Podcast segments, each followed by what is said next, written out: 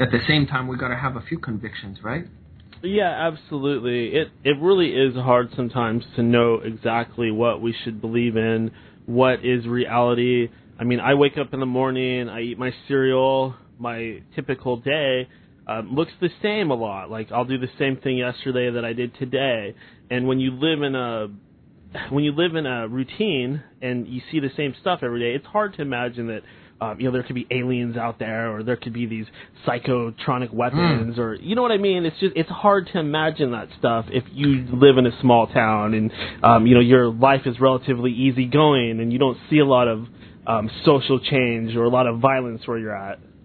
It's like there's two different realities. It's like the one that you're actually experienced directly, that you can see and hear and, and, and interact with every day. And then there's this other reality that you've kind of compiled in our heads Uh, from information scattered here or there, and we build this little thing, but like it's it's all in our minds, you know what I mean? Uh, yeah, exactly. But one way I think that we all feel what's going on out there is the money. We all have less and less as time goes on. Things are more and more expensive, even if you're relatively well-to-do. Well, you you move to uh, downtown Seattle and try to rent a flat down there, and, and you know you, yeah. suddenly you don't feel so rich anymore. You realize how expensive everything is, because everything is super expensive down there. And even if you're rich, I mean, um, you're not going to have much money left over after you have to pay five grand a month for your rent. Yeah, it's the chase. Where are you living now? You're in Seattle, right? Yeah, live, living here in the Emerald City.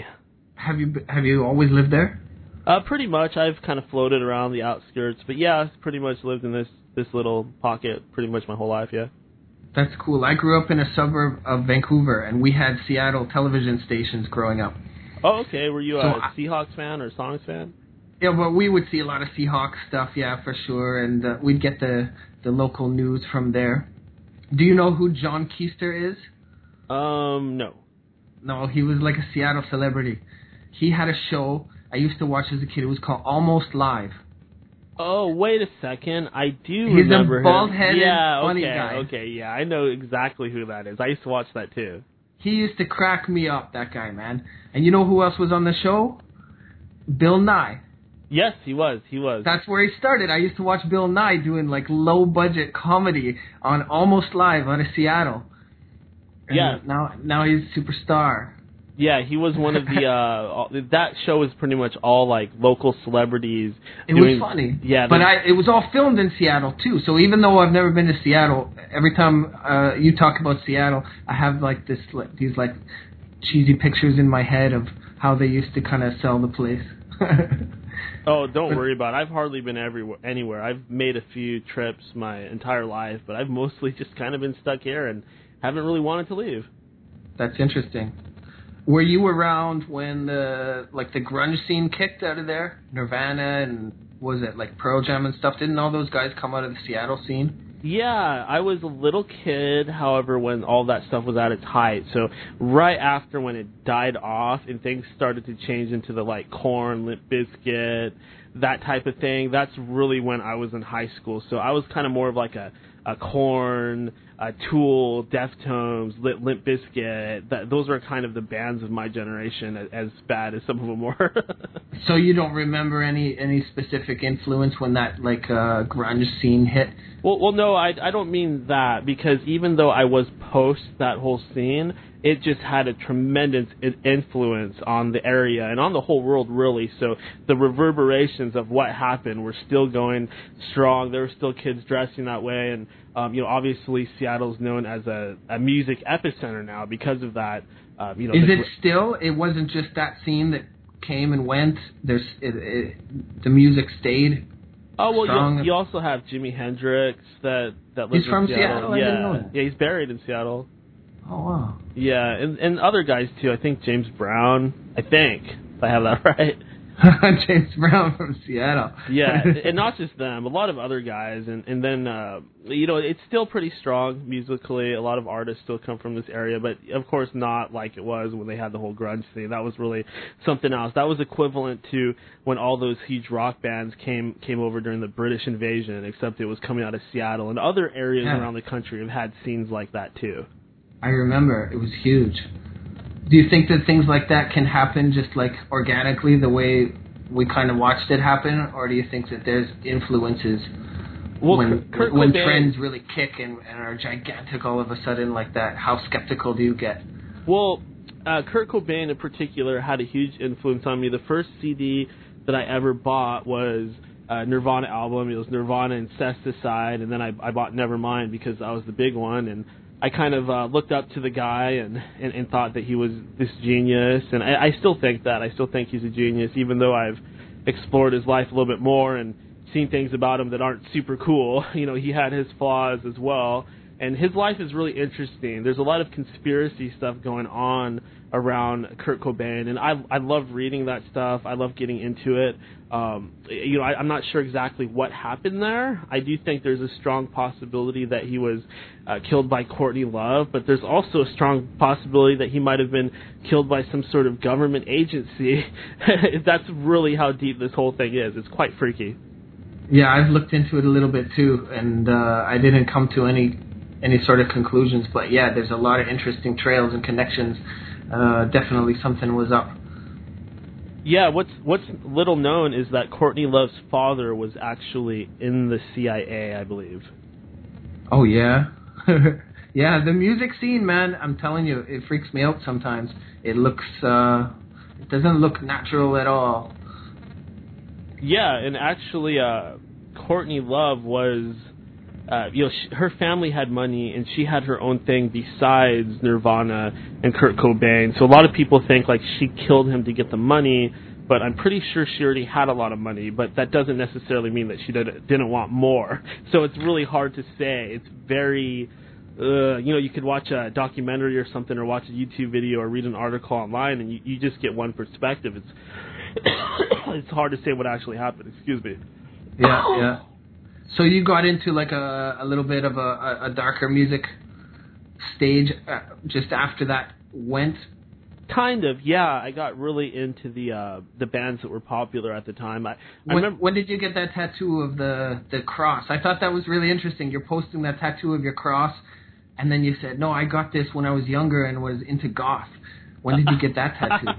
Well, the truth is that I was really interested in this gothic girl, and I thought that if I got a big cross tattooed on my forearm, uh. that she'd think I was a badass and she'd want me. But needless to say, it didn't go down that way. Uh, yeah, I was just recently with somebody the other day, had a big tattoo down his ribs. And I said, what's the tattoo? What does it say? There's like letters. And he said, oh, that's my ex-wife. Well, at least yeah. I got something that is a little bit more future-proof. I mean. Well, you know, you can't judge other people's tattoos, right? You know what I mean? Well, the way I look at it, it's it's just all garbage. I mean, is it? Yeah, it's just, like, who cares? It's just, you know, I'm going to die one day, so do I, I mean, I do believe my body's a temple, but at the same time, it's kind of a heap of garbage. Yeah, so is, do you have other tattoos? Do you get a lot of tattoos? Nope, just got the one and kind of regretted it, and that's about it. I'm the same way, man. I got a tattoo when I was about nineteen, and uh, I don't know, I just never felt motivated to, to keep going with it. But yeah, just, they, mar- they mark us, you know? They I don't know. I think they they are what we are. Like it or not, or however it happened, it's like life marks you, and you don't always get to choose how it does yeah, it, you know? Exactly. Um, you know, I, I don't want to say what I do or, you know, what I do for a living and, or anything like that, but um, I will say that I'm involved in the business world, and I don't necessarily You're want... You're in the C I A, aren't you? You got it. Oh, man. My cover's blown. Yeah. I'm I'm, I'm a, I'm an agent. Yeah. Did I, did I tell you about the gay frogs? Yeah, exactly. You got, that's the important one. That's the one you got to focus on. Tell all your friends about it. Y T K. Tell everybody in your in your family about that. yeah, yeah. Oh my God. But, when uh, did you start your forum? But uh, real quick, I just want to oh, say, yeah, like, ahead. If you're in the business world, like, having tattoos, it just doesn't really work. I mean, it can, but well, yeah, it'll hold you back. Yeah, I always wondered about that. I haven't. I've only experienced like a, a few different kind of, you know, professional worlds before, but uh, I suppose lots of them would be. I don't know. I, I always swore I never wanted a job where I had to wear, like, a suit every day. Yeah, yeah, I know what you mean. Um, but the thing is, like, a lot of jobs that are, you know, successful type of jobs, you you do have to at least wear yeah. a pair of khaki pants or wear, like, some dress shoes or a belt or tuck your shirt in. It's just a reality. I mean, I wish I could be this hippie. Like, there was a time when I had my hair just grown out and, and I, I'd do it in, like, a braid and, and I dressed in just, like, wild sort of clothes. And I still kind of do, but then I had... That's the Seattle scene, man. Yeah, it is. It is. Right? Like, grungy, oversized sh- clothes. I like those kind of... That's how I like to dress, too. Just, like, comfortable and, you know... Yeah, exactly. But, I mean, I, I, I consider myself a jack of all trades. I could be one thing one second, and I could be another thing another second, and it doesn't really affect who I am at my core, just because I have a different set of clothes on. I mean, that that's what it means to be a ninja. You will dress any way. You will uh, change the tone of your voice. You will uh, you will wear different masks. You can just slip in and out of anywhere and be anything. That's really cool, man. That's really cool. It shows, like... self-awareness. You, you you know who you are, and the clothes don't matter, right? Yeah, kind of. A lot of people put a lot of, let us like self-identity on the clothes that they wear. But if you know who you are deep down, I you know I I don't know. I like the way you describe that. That's pretty cool. Yeah, exactly. And to um you know answer what you're about to ask, um are you referring to ninja shoes? Ninja shoes. That's how I first found you. I've been like I don't know, you bumping into you here and there on all kinds of things for like a long time. That's why I was interested uh, in talking with you, because I, I first discovered ninja shoes like uh, way over ten years ago, um, and I thought it was cool. It was like this little indie forum that didn't look corporate or, or, or you know sold out or anything like that. Um, when did you start that? What motivated you to start that? Well, I originally used to post at a... I, I started to get into mixed martial arts because I... Well, I'll tell you the whole story. I don't mean to bore the piss out of you, but um, it all started... I wanted to learn how to fight. Like I, I just felt like I, I wasn't very tough. So uh, one day I saw these videos at a at a sunset Suncoast video at one of those stores in the mall. And a what video? Sorry, a what video? Uh, it's called Suncoast Video. It's a store in the mall. Okay. And so I'm in Suncoast Video, and I see these D V Ds for something called Pride. Oh, right. No, no, no. Wait. Hold on. I'm getting my own story wrong. Actually, never mind. When I first came across... You were a wrestling fan before, right? Kind of, but I first came across Pride when I was online, and I came across it randomly, and I started seeing these pictures of, like, uh, Genki Sudo and the Giant Silva, and I, I was seeing fighting going on in a ring. Silva, that's a good introduction. Yeah, I was like, what the hell is this? This is awesome. This is like real fighting in a ring. Holy crap, this is the coolest thing I've ever Were seen. Were you into Japanese stuff before that? Were you into like anime or like anything remotely similar to that? Did you watch uh, samurai movies and stuff sure. like that? Sure, yeah, I am actually part Japanese, so... Um, I, I've always, you know, had a respect and interest in the culture, and also besides that, I've just always loved anime and martial arts and stuff like that. You know, just aside from being Japanese myself, I've always just really liked that sort of culture. You know, Ninja Turtles, stuff like that. I, I've just always you ever, kind of. Go ahead. You ever been to Japan? No, no, I'm afraid to. I'm, I'm sure I, I would get arrested and thrown in prison for like five years at least. Why? Because I'm a wild man. I'd probably get drunk and just. Paint the town red and fly through some paper walls. No, I yeah. don't. I don't trust myself. Are you kidding me? Have you heard this show? yeah, yeah. Hell I no. Okay. I trust but you more than I trust me. It's like putting on. It's different. Like putting on different suits, though. Eh? You can put on your like, you know, uh, reasonable traveler suit. I just know if I went to Japan, I'd never come home. Well, maybe it's a good way to go when you're older then.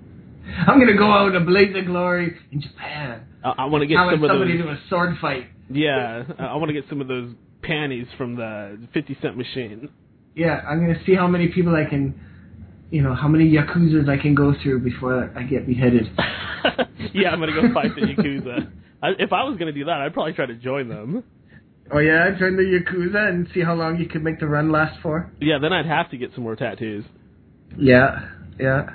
Some Japanese tattoos, they look pretty good. But anyways, I'm looking at this these pictures. I'm like, oh, my God, this is cool. So fast forward to me being in the mall and being in Suncoast Video and then seeing those videos and seeing the Pride D V Ds and picking them up, taking them home, watching them, getting addicted, uh, finding out about Sherdog dot com, the big mixed martial arts forum. Uh, getting I think real... that's where I found you. Probably. Yeah. All right. So you're on Sherdog. Yeah, I'm on Sherdog, and I'm getting really into it. I finally start posting there randomly. Like, I just, one day I was like, okay, I finally want to get in on this. And I made my first post. And I remember a bunch of people flamed me, et cetera, et cetera. And, and I first just, post, right off the bat, way to go. Yeah, and I, I became like addicted to this attention that I was getting. I was always trying to be funny.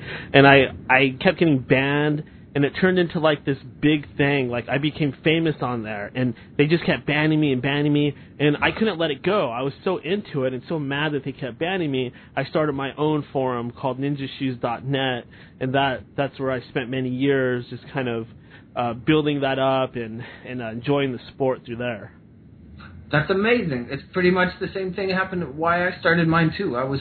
You've, Exactly. I got into the photoshopping there and had a lot of fun, and I just became like right hooked on foruming at Sherdog. I couldn't get it out. I was wasting hours and hours a day, and they banned me too. So I was like, "Fuck this!" And I, but before Sherdog, I was on a smaller forum, sort of like yours, even smaller though, and it was just this like little tiny group of people from all over the world, and we were talking about Pride in the early days too. And then that shut down, and I was just like, "Man, that's where that's where forums are at, the little ones." Yeah, and I was so really into M M A. I mean, there was a time when it was my life, and I, I just had to know everything. I knew so much about it. I knew everything that was going on. I knew every fighter in every weight class, top ten. I knew their records.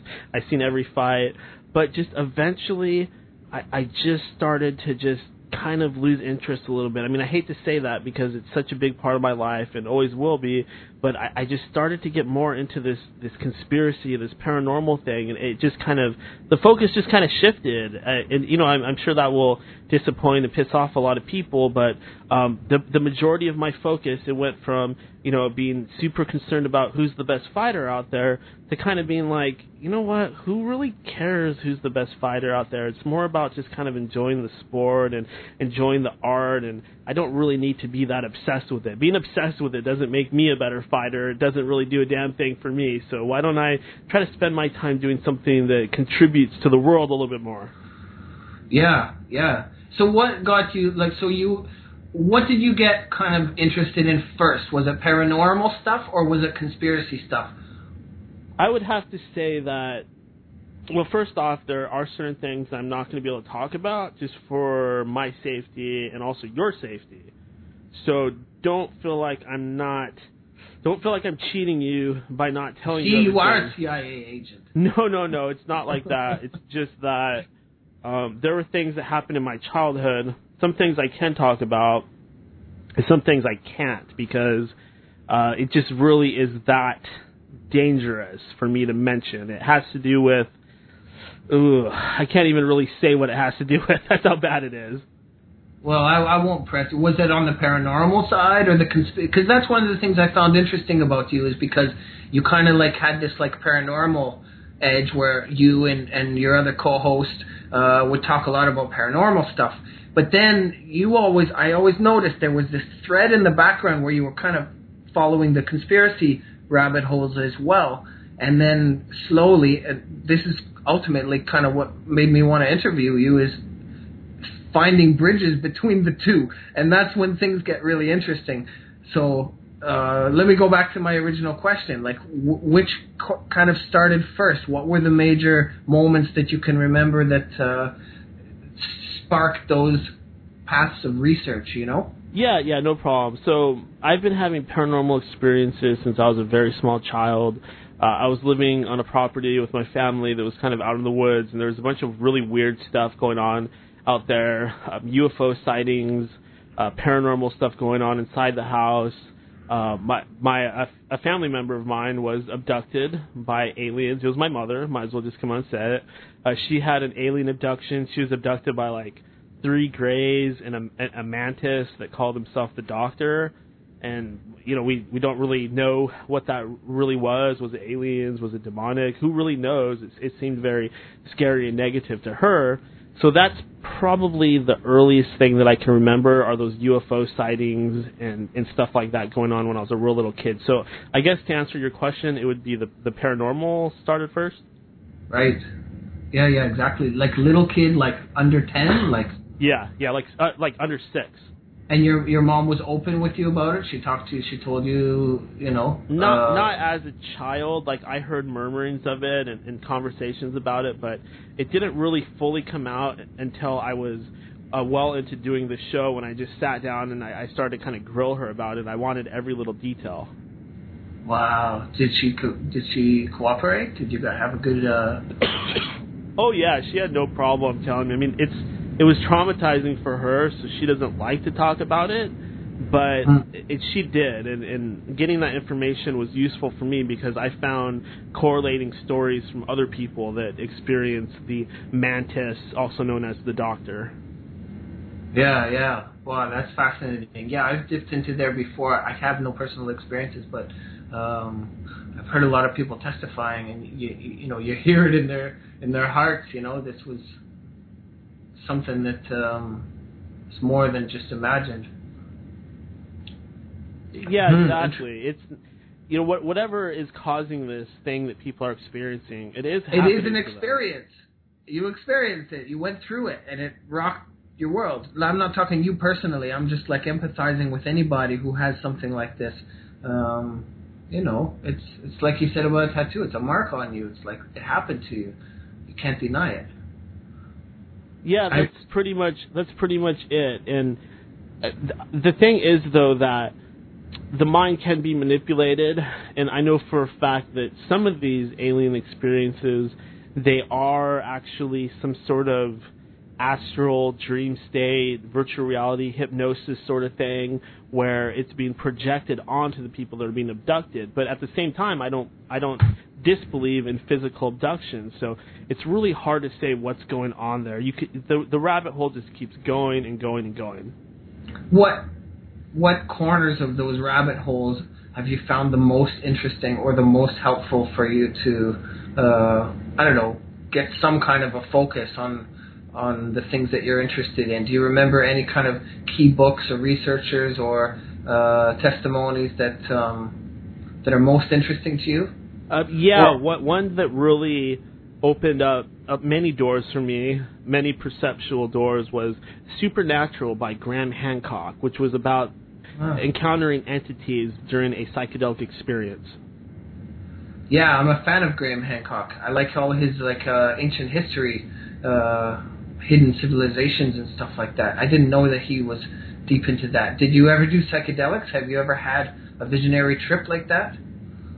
I've I've done quite a few psychedelics. I've done more than I probably should have, and I have had some very strange experiences. I've had telepathy happen while on psychedelics. Yeah, I l- listen. I've I've heard you talk about this before. You, you you tap into these little topics in your show. I've listened to quite a lot of your shows, and you're always sometimes you'll like talk about your history, and I'm just like, oh man, I wish I could just like talk about that instead of listening to it. You know, that's why I'm saying you're always asking the questions. But um, yeah, I've had some telepathic experiences like that too. When I was uh, when I was younger, I had my uh, few experimental years, and yeah, you can't deny, man. Um, stuff like that is real for sure. Yeah, it absolutely is, and there's a lot of people out there that are gonna, you know, roll their eyes at it and. And um, you know what I mean. There's a lot of people. There's a lot of naysayers and skeptics out there.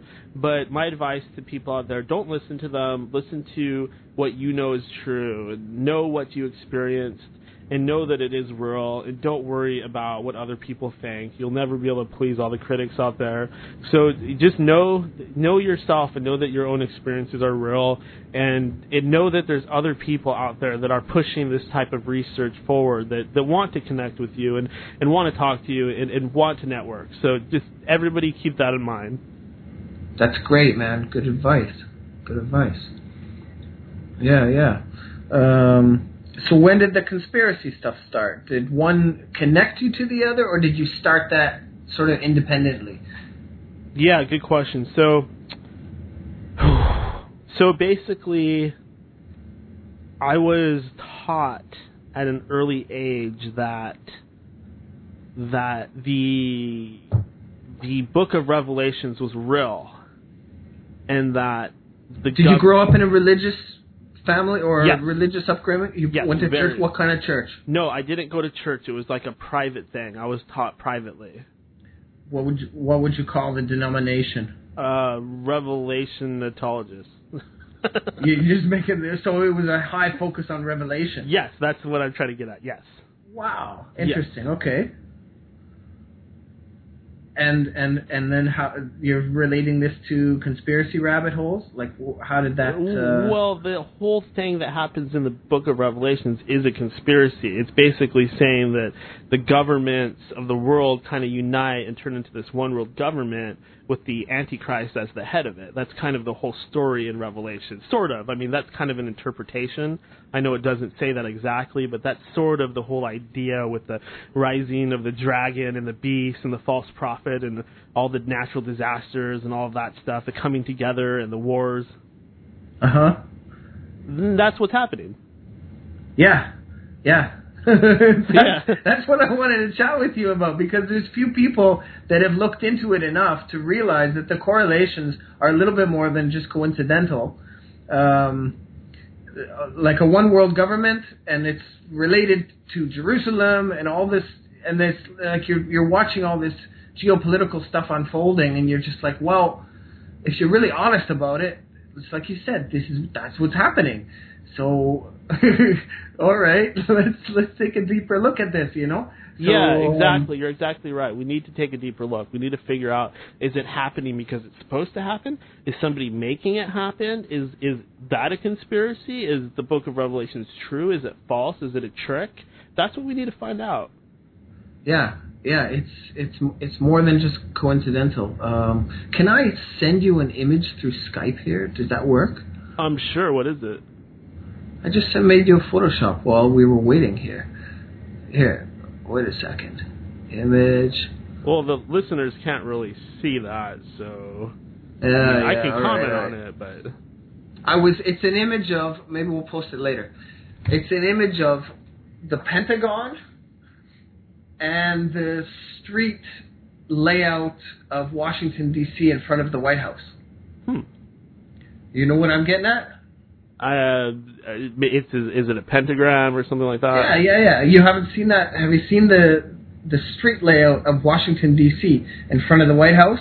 I, I believe I have. I believe I have. And that's uh, something that I did look into a little bit. There's a book by Graham Hancock, who we both like, and it's called The Master's Game, and it's all about that. Dude, look into that, man. It's really fascinating. There's a clear, no argument about it. Around the White House, right in front of it, there's these, like, round, I don't know, energy points or whatever. There's four of them around, and the White House makes five, and there's roads going through these points. It's clear as day, and they form a perfect uh, pentagon. Or pentagram, and at the bottom of it is the White House, exactly in front of it. And then people break it down, and one of the points is a Masonic temple on the right, and you can find other kinds of patterns and stuff. It's way beyond coincidence. And then the Pentagon itself, the military headquarters, is a pentagon, and if you the inside is carved out. If you follow the thickness of it, it follows the circle and makes this like perfect pentagram. Yeah, no doubt. No doubt. I, um, I find that really hard to ignore. You know what I mean? Yeah, and, and there is a reason for that. When big cities like Washington, D C were being built, and and uh, Paris, when cities like that were being built, when those various structures were being built inside of the cities, it's all according to a plan. It's all about harnessing something called talismanic magic. And it's all about channeling energies from the planet, the stars, human consciousness, and affecting change by using the collective unconscious and using the energies of the world itself to bring about change. And what they're trying to do is bring about a new age, an age of awakening, an age of Aquarius. I like that phrase you used about uh, affecting the collective unconscious. Yeah, like that's, that's magic. Like trying to manipulate, like if thought affects reality in any way, lots of people have suggested that idea, and I think we can prove it in our own lives, that how we think or how we project our intentions totally has an effect on reality, right? If you think you're never, ever, ever going to make that basketball shot, you're not going to ever make the basketball shot, right? Uh, on a simpler scale. You are completely so if, right about that, and that applies. So if, Go ahead, sorry. No, I, I should be letting you talk. I'm I'm failing at my interview skills here. No worries. You're never going to nod a butt. But you know what I mean? If you can if you can influence how a great mass of people think about different topics, doesn't that just by its own nature just like create how the reality is going to be and how people will form and what they will do? Yes, Masato, that is one hundred percent right, and that is what these elites are doing. That's what this cabal is doing. They're using magic to affect our reality, and they're keeping us inside a matrix or a box or a prison of their making. But it's a it's a it's a it's an illusion. It's an illusion uh, illusion matrix. It's not like, well, I guess there's physical realities too, but we're talking about how it affects thoughts. Like we were talking about. Uh, your immediate reality versus the reality that we build in our heads based on what we see on T V and the movies and the internet and Twitter. It's this false reality based on, it's like, you know the allegory of Plato's Cave, right? It's like you're looking at the wall of the cave where something's projected and, and not the real thing.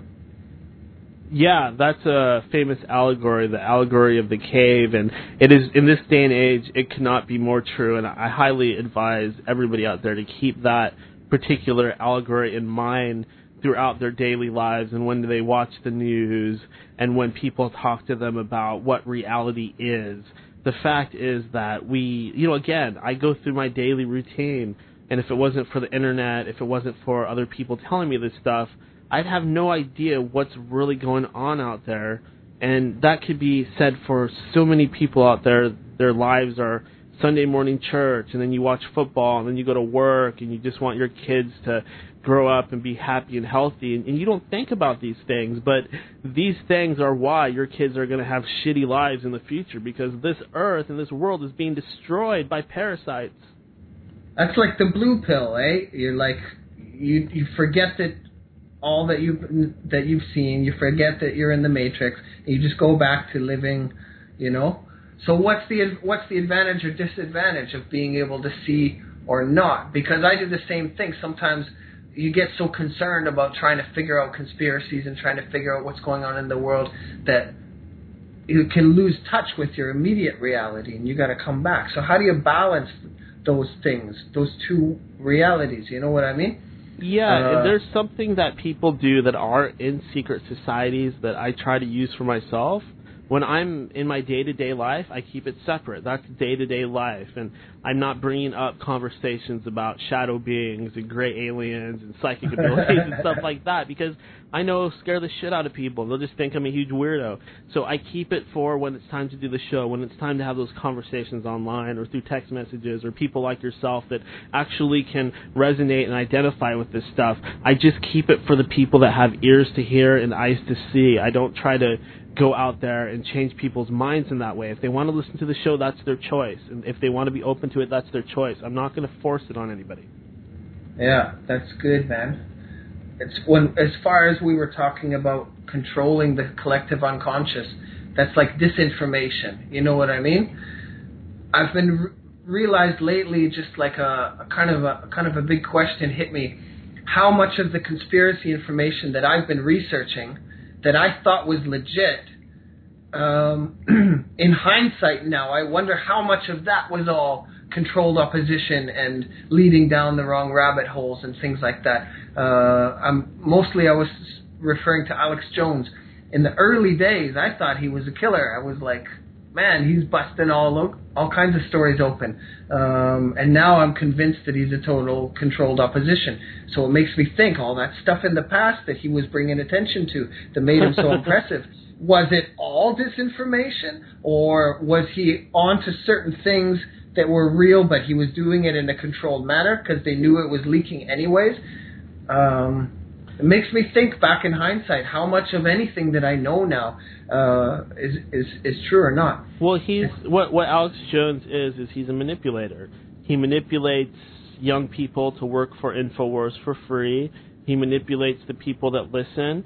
And he has handlers that tell him what to do. And every so often they utilize him as an asset, and they have him go out there and say certain things because they want to create a certain type of political change or some sort of change amongst the conspiracy folk. It used to be that Alex Jones just had a contingent of conspiracy people, but he got so big they decided to try to kind of um, try to push all of the conspiracy people onto the whole right-wing conservative thing, and also he kind of became a voice for the conservatives as well. I mean, not everybody, obviously. A lot of people that are conservatives don't respect him at all, but there's a large contingent of conservatives out there that go to him. He's kind of become one of the faces of the uh, conservative right-wing side of things.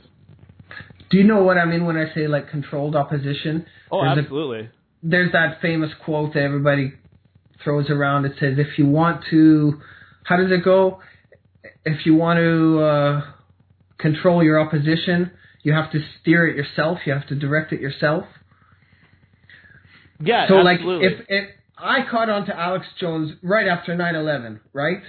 And so right after nine eleven, there was a lot of people talking on the net, a lot of people asking questions, a lot of people totally doing their own investigation and connecting things. It was unavoidable. You couldn't shut it down, right? So if you want to cover things up and it's leaking all over the place, wouldn't you want, like, kind of like a Pied Piper kind of guy to to lead the charge and, and represent that new movement and kind of sway all the people to follow him? And you know what I mean? Um, it's already out. You just got to make sure that you lead them into into stupid ground. Well, look at the latest thing that he's been saying. He's been saying that the elite, the cabal, they have a plan to wipe out Israel.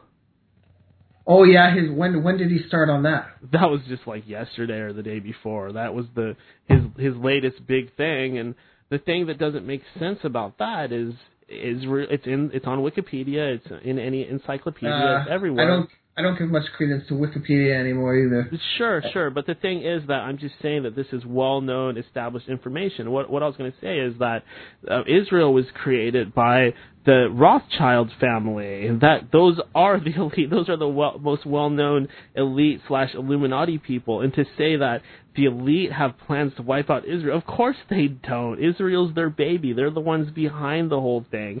To say that they're they're getting ready to wipe it out is just comical. Come on. But if you were talking about Revelations earlier, isn't that part of the story that the world would turn on Israel? Um, it says nations will gather in Israel. Yeah, I don't have the the wording memorized. I'm not so sure. I thought that was kind of a part of the story, is that there would be some sort of a, an attack or something that would be the finally the war to end all wars or something like that. Um, yeah, but that's because the elite, they're using it as a... It's a big global chessboard, and they can use that freestanding military there, which is like its own private army. It's a nation state with its own private army, and they can they can do whatever they want with it. And our intelligence is very closely tied with Israel's intelligence and the Mossad and all that. A lot of politicians, they're receiving pay from Israel, or they own companies, or they're involved with companies that are owned by um, people that live in Israel. Uh, there, there's so many connections both ways, and we give them literally like billions of dollars. We give them millions per day. It, we, we just channel all this money to Israel. We just completely fund them. I find it hard to ignore that there would be connections between the war on terror and Israel as well. It, they seem so obviously interrelated and connected, but nobody ever really brings that into the into the mix in the conversation when they discuss the war on terror. What is it about? You know what I mean? Nobody seems to talk about uh, that there's like this thing called Israel that's right in the middle of it. Um, and, and, you know uh, what, Masato, let's clarify, because I'm not going to have anybody call me an anti-Semite or call you an anti-Semite. You, you've really hardly said anything on it, first of all. But I'm not going to let anybody do that, because let me, let me start off by saying that there's a big difference between anti-Semitism and being against the Zionist movement. And there are some very brave and, and very strong and brave Jewish people people that go out there and protest in Israel against Zionism, against what's going on in Gaza, against the genocide, against their, their own people being manipulated for the for the means to an end of these, these horrible elite fake Jewish people that don't could care less about any actual Jewish people, and they just want to use them and use the situation and use Israel for their own agenda. Yeah, yeah, yeah. Nicely said. Nicely said. Yeah, exactly. I find I don't find the anti-Semitism. I don't know. I, it doesn't. It kind of rolls off my back.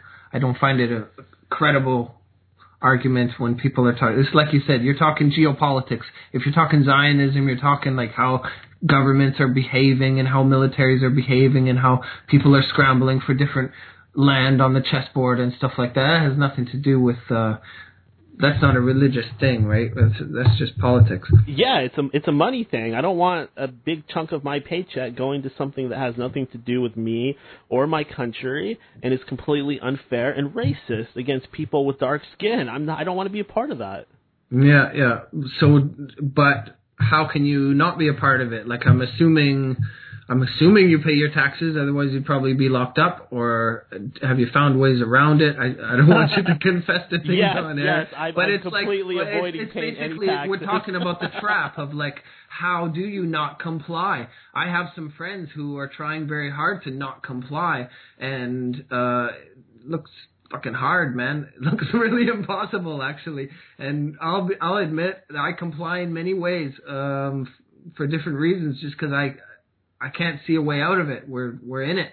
Yeah, uh, yeah. We and, need and, to chase that money. We're all we're all branded. Um, exactly, we're all in debt. Exactly. And and I completely pay all my taxes, so nobody gets that twisted, please. I don't owe a penny no, to the I R S. Because you're being extorted, right? Like, that's why I pay my taxes too, and I pay taxes to things that I find uh, to be, well, frankly, quite evil, right? Um, And I have considered making some kind of a tax protest, but it's like, you ain't going to win that, man. Um, yeah, you know, you know what I'm, I So I just consider it like thugs are like, you know, living in New York, and you have some mafia guys coming to your door every Sunday saying like, hey, pay up. Uh, yeah, and, you know, I actually don't mind paying taxes. I am I am a Democrat. I mean, I'm not a Democrat. I do believe in democracy. I'm not a part of any uh, political party, probably libertarian if I had to pick one. But mm-hmm. I believe in democracy. I believe in, uh, you know, capitalism to, to a certain extent, of course. And I have no problem paying my taxes if it goes to pay for schools, it goes to pay for roads, it goes to pay for, you know, helping the homeless or, or single mothers that really need the help. I have no problem with that. What I don't like is my money going to fund these bullshit pro- proxy wars that are just designed to make a few people rich. That's what I have a problem with. Yeah, yeah. Well said. Well said. But it's hard. It's hard not to. It's hard to, to really unplug. That's the that's the hard thing. You ever think about what that mark that they talk, that uh, people won't be able to buy or sell without the mark in their hand or in their foreheads? Yeah, and you know, that's a big part of this, and it's really hard to say exactly what the mark is, because um, there's good evidence that we may have already received the mark. Anybody with an Apple iPhone out there, uh, we all know that these phones can be used as listening devices. They have a microphone, they have a camera. All of our mm-hmm. monetary stuff is going through the phones now. Our schedule's in there, all of our friends and family, all kinds of conversations, naked pictures, all kinds of stuff. And if you look at the back of your iPhone, it has a picture of an apple with a bite taken out of it. Kind of I'm, I'm looking at it right now. It's in my right hand. I'm holding this motherfucker, and there's a bite take. And that goes back to some biblical stuff, too. Uh, the apple was the fall. It was the, the tree of knowledge, right? The tree of good and evil, when we broke from uh, a different state of consciousness. I find that tale really interesting. Not not that I believe literally in any kind of a story like that, or, but it's an allegory of um, it's the Luciferian path, right? It's it's it's knowledge of good and evil, that mankind through his own will and intellect can dominate the nature and, and make himself into a god and do what he wants by his own willpower. Or before that, when you succumb to nature and you're just like a part uh of everything else, and you're not trying to, to, to wreck it. You know what I mean? Yeah, exactly. You know, that's exactly it.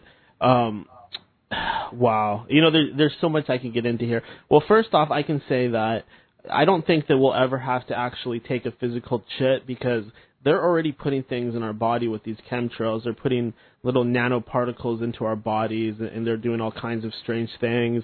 Um, there's reports of people having like things that re- resemble insects or spider legs growing out of their skin.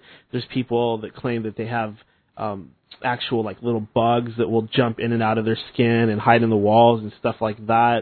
So it very well may be that we all have these nanofibers inside of us already, which could be activated or used for all kinds of different reasons at any point. And that really sucks to think about that, but it goes to show how much control that they have actually established and how few laws and regulations there are to protect us from stuff like that. But then it brings the question that at what point does it become harmful to a human life to know so much or to be afraid of so much? Like, when does it become just pure paranoia where you think that you're constantly being attacked and you're worried that you have nanobots that you breathe in and you're looking up at the sky every day and, and wondering what they're dropping on you, and you, you got super water filters in your backyard because of the fluoride, and you know what I mean? Like, you can turn nutty thinking about this stuff. Uh, how do you find the balance between being aware and trying to protect yourself and, and be You know what I mean? Like, be vigilant of what kind of programming is trying to affect yeah, you. Yeah, yeah. I see what you're getting at. And, and being a natural person, too, yeah. and being and, and just, like, enjoying, I don't know. It's a hard balance to find sometimes. Yeah, well, I can say I've never really been a normal person. I've never been the type that really really fit in. I've always kind of just been a weirdo and an outcast, and it's only, you know, in my adult life that I've started to kind of become okay with that, because um, I, I see there being a strength there. there. There's a strength in being a lone wolf. If I wasn't a lone wolf, if I wasn't a little bit of a loner, this show would have never happened. I kind of had to go off on my own tangent, and I had to find my own way, because if I was, if I had a bunch of friends that were always pulling me back inside of the matrix, you know, through um, through uh, ridicule and things like that and reinforcement, then I would not have ever done this show. So people out there that enjoy the show, you should be glad that I'm a weirdo and I'm a loner, because the show would not exist without it. And I, to tell you the truth, I don't think that there is a normal life once you become woken up. You can't expect to have riches or, or you know, a family life and stuff like that, because once you figure out what's going on, you have to start act, asking yourself certain questions. Do I even want to bring in? Do I want to bring a child in a world that's full of thought control and brainwashing? Would I want to put my child through that, or have to put my child through this demonic school system, which is basically just an indoctrination program or a prison? Yeah, you got it, man. I'm a parent, eh? I struggle with these ideas a lot, uh, these kind of questions. Um, like you said, like, at what point do I become a nut and try to protect my kids from everything and, and freak them out, telling them that there's a, that there's an evil agenda out there, and, you know, um, does that hurt them if you go too far in that direction too? You know, can you mellow out a little bit and think, like, maybe the stranglehold is not as tight as you think? Like, do they really have their fingers in everything? Is everybody a zombie? Or can you trust your neighbors? And can you be in a place where reality is, is, is untouched still, and they don't really have their tentacles uh, in anybody's heads here? You know what I mean? Um, yeah, of course. And you got to keep in mind that they would love for you to feel that way. They'd love for you to think that they've got their fingers in everything. They have absolute control and domination. But let me tell you, that could not be further from the truth. The reason why they're doing this stuff is because they know they're losing control. They know they're losing the battle, and they're really working hard to make us think otherwise and to box us in and tighten their grip. But the truth is, there's an undercurrent, and I, I'm going to get a little uh, quasi-religious and annoying on people, but there is a God out there. There is a greater good. And these people could not be more afraid of God. That's why they want to snuff out his existence. They want to snuff out anybody's belief in God, because it scares the shit out of them, because that is the one thing that they can't control. That's the one underlying thing that could take control at any second and screw up their plans and screw things up for them, uh, that they cannot stand, that they don't want to admit. And when it does pop up, it scares the living shit out of them, because, like I said, it's the one thing they cannot control. Is this something that you've recently uh, kind of tapped into, or uh, like, from my perspective, following you kind of loosely through different forums here, there, and on Twitter, it seemed like a few months ago you kind of like pumped up that perspective of things, like a, a much more religious kind of perspective of it. Is this a recent uh, epiphany that you've had where you've been inspired to, to think about things in those terms, or have you always had a, a, a kind of a religious undercurrent to the way that you live your life? Well, I think I always believed in God at some level, but when I became a teenager, maybe even before then, I, you know, I really rebelled against religion, against the Christian God, against belief in Jesus, and any of that stuff. You, you know, it's fake, it's made up, it's control, it's brainwashing, it's an operating system for the mind. Um, you know, all those arguments were made to me, and I, I totally believed them. You know, there's a lot of peer pressure. Oh, you believe in that? What a dork! You know, why would you believe in that? What about the dinosaurs? Stuff like that, and that really pushed me away from any sort of Uh, you know, religion. I, I still kind of always believed that there was some kind of God or source out there, but I became much more atheistic, materialistic, and uh, even later on started to embrace some of these, um, you know, personal power, almost like Luciferian type of ideas. I, mm. I started to think that the Luciferian stuff, you know, I, I was getting into magic and the occult, and I was mm. like, hey, this is cool. I want to be a god. I want to I want to value the human intellect. You I can want to, get whatever you dream. You can have whatever you want. Yeah. You can go you can go get it. Anything is yours. Yeah, it's very selfish. You know, some of it is self, yeah. self-help sort of success stuff. Um, you know, it's all about making money for yourself. It's all about glorification of your own self. You know, it, it has some good stuff. Like there's an intellectual side of it where you're, where you're pushing the knowledge of the human race forward and, and things like that. But then there's this other side of it where you start pushing things forward so fast, you lose sight of everything, and, and you become very... You're, you're so set in motion that you cannot even see how, how arrogant and selfish and self-centered that you've become. I find that it, it also it dissolves any kind of morals or ethics. Yes. Like uh, Aleister Crowley said, like, do what thou wilt will be the whole of the law. Like mm-hmm. that's because really if you follow that direction, and I've I've thought about this a lot, if you if you follow it to its end conclusion, there's no more morality anymore. You know what I mean? Like you can't have, like try to find what would you base your morals on anymore. And it's all self-interest. You know what I mean? Um, so it all dissolves out of nowhere and then everything becomes justified. It's really kind of scary when you go in that direction. Yeah, it, it truly is. And I just had a moment where I was just kind of like, hey, um, I'm, I'm really, really into this sort of way of thinking. But is this really the way? Is this really what's right? I don't feel like it is. And at the same time, I was learning about this Luciferian deception, the, the Luciferians, and this this multi-layered matrix of deception that's going on out there. And there were certain guests that I had on, Robert Stanley, Gregory Lessing Garrett, and those two shows really... really kind of opened my eyes to the fact that that Luciferian stuff, it's really not good. And if you look at the people that are... it's really not good. Yeah. Yeah. And if you look at the people that are into it, they're the worst people on the planet. That's, That's why... To check your Skype. I, I Skyped you that image. That's why... Yeah, it's like the images of the Pentagons in, in the military and stuff. This is this is the most evil thing that's happening. Oh, the, I, I just got that, U, by the way. The, I, I just the got, U S foreign I, policy and what they do, it's pure evil. It's horrible, horrible. Yes. And that is their symbolism. That's, you know what I mean? That's their root of, of what they're doing. Um, yeah, yeah, and uh, really wh- wh- Masato, while you were talking, uh, sorry to interrupt, but while you were talking, I, I did re- receive some sort of electronic zap. My uh, left ear went completely dead. I felt a pressure sensation along with some very serious ear ringing, just as we were talking about that topic. Oh, I hope you're all right.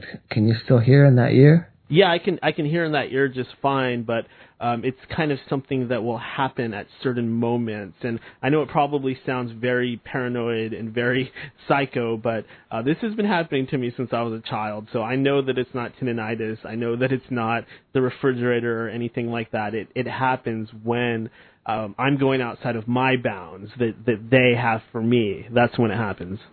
Hmm. Can you find any way to uh, defend from that or to resist it or disconnect yourself from it? using white magic spells and defense spells seems to kind of shut it down a little bit. Interesting. Hey, I got another question for you. We talk about how control of the collective unconscious is such a powerful weapon to be used if you can control what people think and what they believe and their values and what's important and what they admire and what they, you know what I mean, and what they know about. You can totally shape the way that everything functions, right? So for a long time, it was control of the media. It was, there's no, people talk about all the time how the major media in North America is on all owned by a very small handful of companies, and uh, anybody who looked into things like nine eleven or or the Warren Commission will know that the media is in on it, and they will cooperate. You know, you were talking about Rothschilds earlier, find their connections to big mainstream media back in the day, the the big uh, newspapers out of Washington and New York and stuff like that, the Rockefellers. Uh, that's a whole different topic. You you know what I'm talking about, I'm sure, right? So what do you think of this turn now where the, the mainstream media, who I've been hating for years, I saw them sell nine eleven and the war on terror clear as day. They all, you know, they all just backed up the official story and sold that war on terror and brainwashed everybody into into a frenzy. Um, what do you think of now that it's being torn down and ridiculed, that the president of the United States is thrashing the mainstream media and uh, half the country is no longer believing anything they say, and C N N's turned into a joke, and uh, there's this big schism now in reality uh, that nobody really follows the mainstream media as religiously as before. It used to have total control.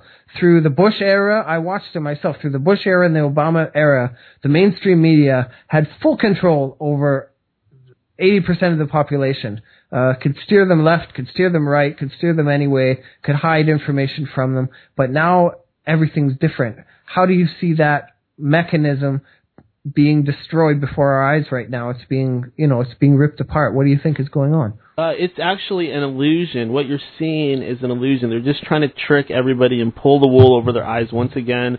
They're trying to portray Trump as some sort of modern-day John F. Kennedy, which could not be further from the truth. Uh, Trump is completely controlled by the Zionists, by the Illuminati. They're just trying to make it seem like he's a rebel and he's against it, because it's controlled opposition. Yes. It's controlled opposition. They're leading the pack. They knew that there was a, a huge percentage that wasn't buying into the Hillary bullshit, and that they were they were tired of a lot of they were onto a lot of the conspiracy truths about the world.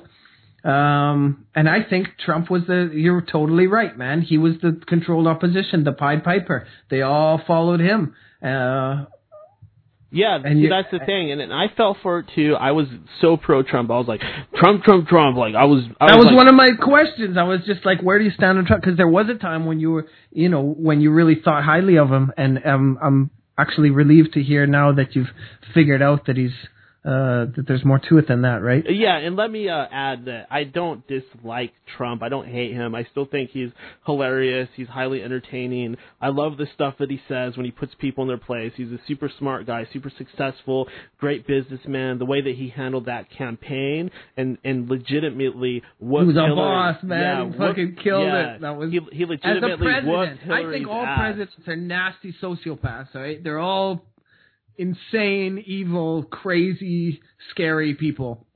But as far as presidents go, yeah, you, how can you not appreciate uh, the, he tweets every day. He just speaks from the hip. He just like knocks. He, he doesn't just read speeches from a teleprompter. It's really fresh to see politically, even if he is, uh, you know, doing some nasty shit. Yeah, exactly. And really, even though this is funny and is entertaining, and I personally find it hilarious, it's just not good for our society. It's not good for our world, because he's gaslighting all of these liberals, all these Democratic voters, and now it's getting to the point where these Antifa people are rioting in the streets, and the and the Trump people are fighting with them. So we got Americans being violent against other Americans, beating each other up, youth, youth, young people that don't even know what's going on. They're just being manipulated, and they're hurting each other. And yes, this is partly because of Trump, because he's not not a good leader because he talks all this smack like a kid on social media and in the news instead of being a leader and, and you know, saying what he should say to calm people down and create peace. He's doing the opposite of that. He's talking about Omarosa and Rosie O'Donnell and Hillary, and he's he's he's talking about things. They're not that don't talking matter. About Yemen, are they? There, there okay. you go. They're not talking about Palestine, are they? There you go. Why why isn't anybody talking about Gaza? Why aren't we really going after the? Why aren't we really cleaning the swamp? I mean, you have this character Q yeah. on four chan that's saying, "Oh, Trump's doing this, Trump's doing that," but there's no I ain't evidence seen for nothing. It. I ain't seen nothing. Exactly. There's no evidence for it. It's just all completely fake. I do enjoy the p- political banter. I enjoy the stuff that Trump says, but to think that he's going after pedophiles or that he's going after the elite, uh, uh, people don't feel bad. I fell for it too, but it's just not the truth. It's not that, you know, I yeah, wish it was if true. If I had seen one little bit of evidence, um, I could, I could get excited about it too, but I haven't seen nothing. Yeah, see, that's the thing. That's the thing. And in, in the opposite, I've actually seen total cooperation with, uh, you know, the Project for the New American Century, foreign policy, the, the military campaign on the War of Terror. It's just going totally as scheduled. And he's cooperating with Israel left, right, and center on everything. Yes. Um, you know, he's not fighting anything. You know what I mean? Like, it's business as usual. That's what we've seen through several presidencies. Uh, they argue about the little things and they get us squabbling, uh, but the major, the major agendas, they just keep trucking through. Yeah, because the truth is they would not, not really let a real rebel or a real freedom fighter or a real truth seeker or even really a, a good, kind-hearted, good leader into the White House as president. They're all people that are completely bought and paid for by Uh, you know, the rich elite. They fund them completely. Uh, Trump and his father have received money from these people. I don't know the exact details. I apologize if I have that wrong or partially wrong, but they, they've all received money for their for their businesses and their campaigns. And obviously Obama was very sponsored by by the uh, Council of Foreign Relations. He did a speech in front of them, and he was very sponsored by George Soros, who is... That's a key to lots of things, the Council on Foreign Relations. Yes. Do you think Do you think that they're... They always say the classic thing is to divide and rule or divide and conquer. Uh, do you think that there's an active agenda right now to try to make the The, the chasm between the left and the right as far as possible, to yes, really yes. Uh, polarize and make each side as extreme as possible?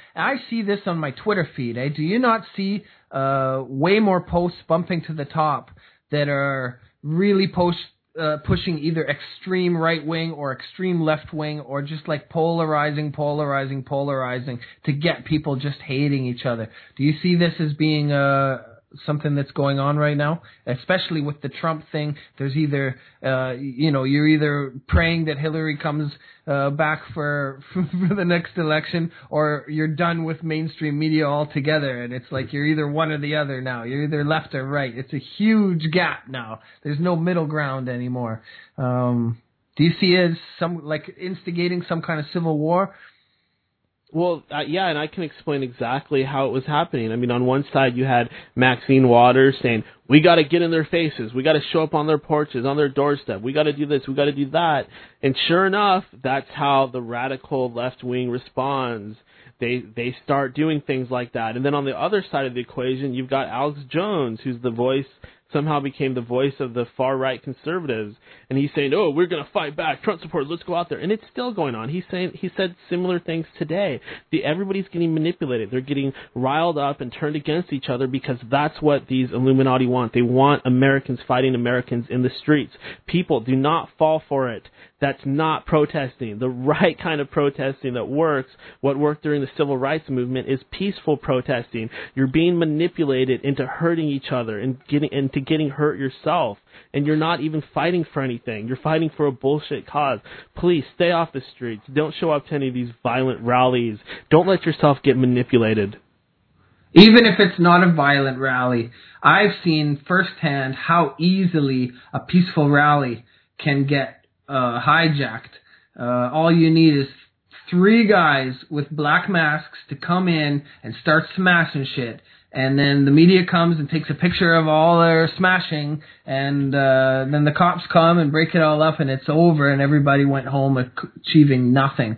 Um, yeah, it, that's a tough one, too. Uh, how do you protest uh, in any kind of effective way? I've seen people, you know, it's sad to say, they waste a lot of their energy. They waste a lot of time standing up and, and yelling at the at the sky. You know what I mean? Um, yeah, that's a tough one too.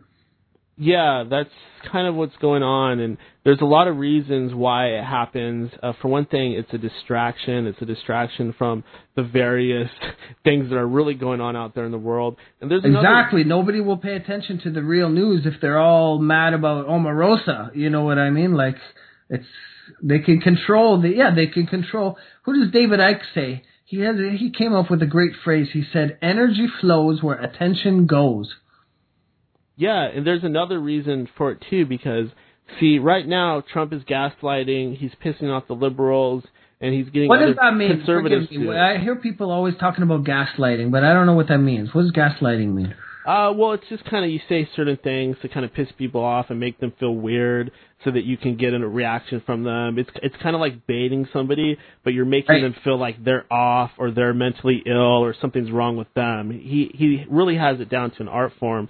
And the and the reason why they're doing this is because they're trying to do, just as you said, Misato, they're trying to polarize everybody, and they're especially trying to polarize the old folk against the youth. That's why they have these college professors out there pushing Zionism on college campuses. That's I'm not Zionism, socialism, I'm so sorry. They're probably pushing that too, but they're pushing socialism, Marxism, communism on college campuses, and th- this is having a great effect on our youth. They're being brainwashed with this Marxist bullshit, this trash, this garbage, this this garbage that gets millions upon millions killed and makes everybody poor. They're pushing this on the youth because after Trump's reign is over, after his second term is over, because we all know he's going to win again because it always goes eight years. You think you think he'll win again? Oh, of course. There's no doubt about it. Anybody that thinks otherwise is lying to themselves. I mean, come on. Have we ever not had a Democrat, Republican, Democrat, Republican for eight years at a time? Of course. That's how they push. That that's how they manipulate everybody. It's part of it.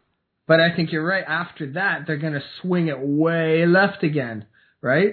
Yes, I've that seen, is the I've plan. seen that pattern before. They swing it right, like uncomfortably far, and everybody's so uncomfortable with it because it's way too right. Then then they bring in a left-wing hero, and everybody's like, oh, great, finally somebody who can, right? And then it, it swings way back left again. After Bush... Uh, Bush Junior, who launched the war on terror, they brought in Obama, remember?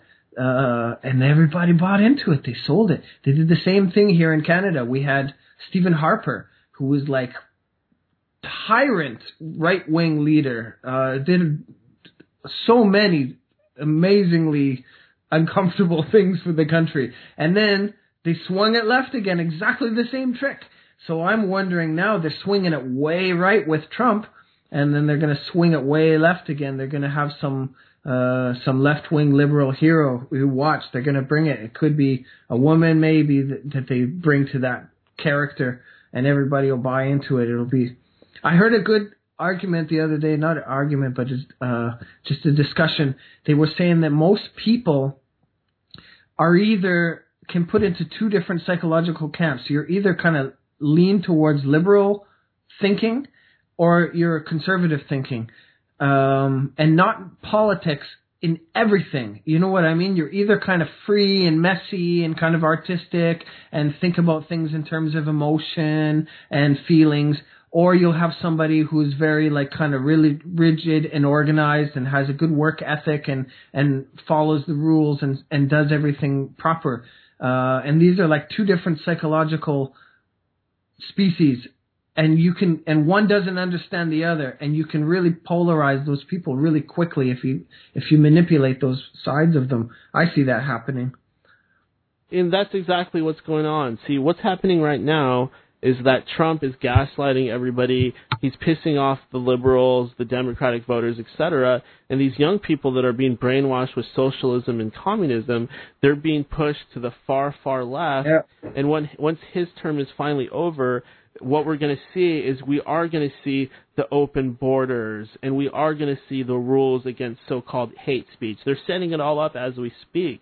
And this is done because once they get that stuff done, the next step is to, once you have open borders and once you can tell people what they can and can't say, the next thing that you do is you just, you know, you turn it into a one-world government. That's what it's all moving towards. It's moving towards a one-world government, and it's moving towards this Luciferian New Age sort of mentality, this um, this transhumanist sort of philosophy. That's where everything's headed, and all this man- manipulation is just designed to get us there quicker and quicker. Yeah, and sometimes something that I grapple with is that they're always selling something that on the surface it makes sense, that everybody can agree with. And then they twist it a little too far. You know what I mean? Like they'll take like environmentalism. Who can who can argue environmentalism? Obviously we don't want to mess up the planet. Obviously we should keep keep it clean and preserve nature and not pollute too much. Who can't get on board with that, right? But then they'll twist it into, like, global carbon tax. You know what I mean? And it's like, well, that's a little too far, right? So, or they'll take, like, um, any other kind of issue that on the surface everybody can agree, okay, yes, equality, sure, um, blah, blah, blah, and then they'll take it too far. So sometimes I see the same thing with, like, like a global government, like, uh... socialism, mass socialism, uh, if everybody's taken care of, like some Star Trek world, you know what I mean, where everybody can, we can all be in harmony and and travel freely around the world and nobody's discriminated against. Sounds wonderful, right?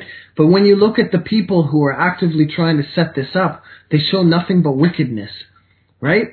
It's who are you giving the, the control of that to? Who, who, what hands are you going to hand that over to and let them design it? If it was in the hands of, of people that showed better character, I might be on board, but how can you follow these guys, man?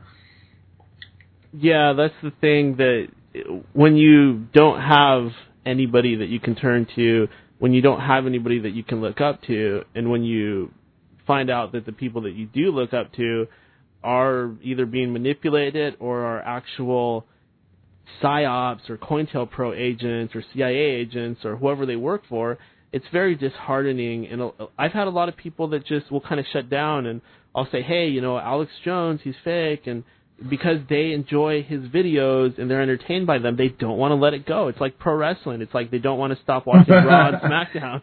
You know, it's like... Yeah, I have a, I have a lot of empathy for that. Like, like I said, like I went through many different stages of conspiracy research, uh, all the way from being, you know, mildly traumatized when nine eleven hit, and even more traumatized when I saw that all the news people were lying about it. That fucked me up, right?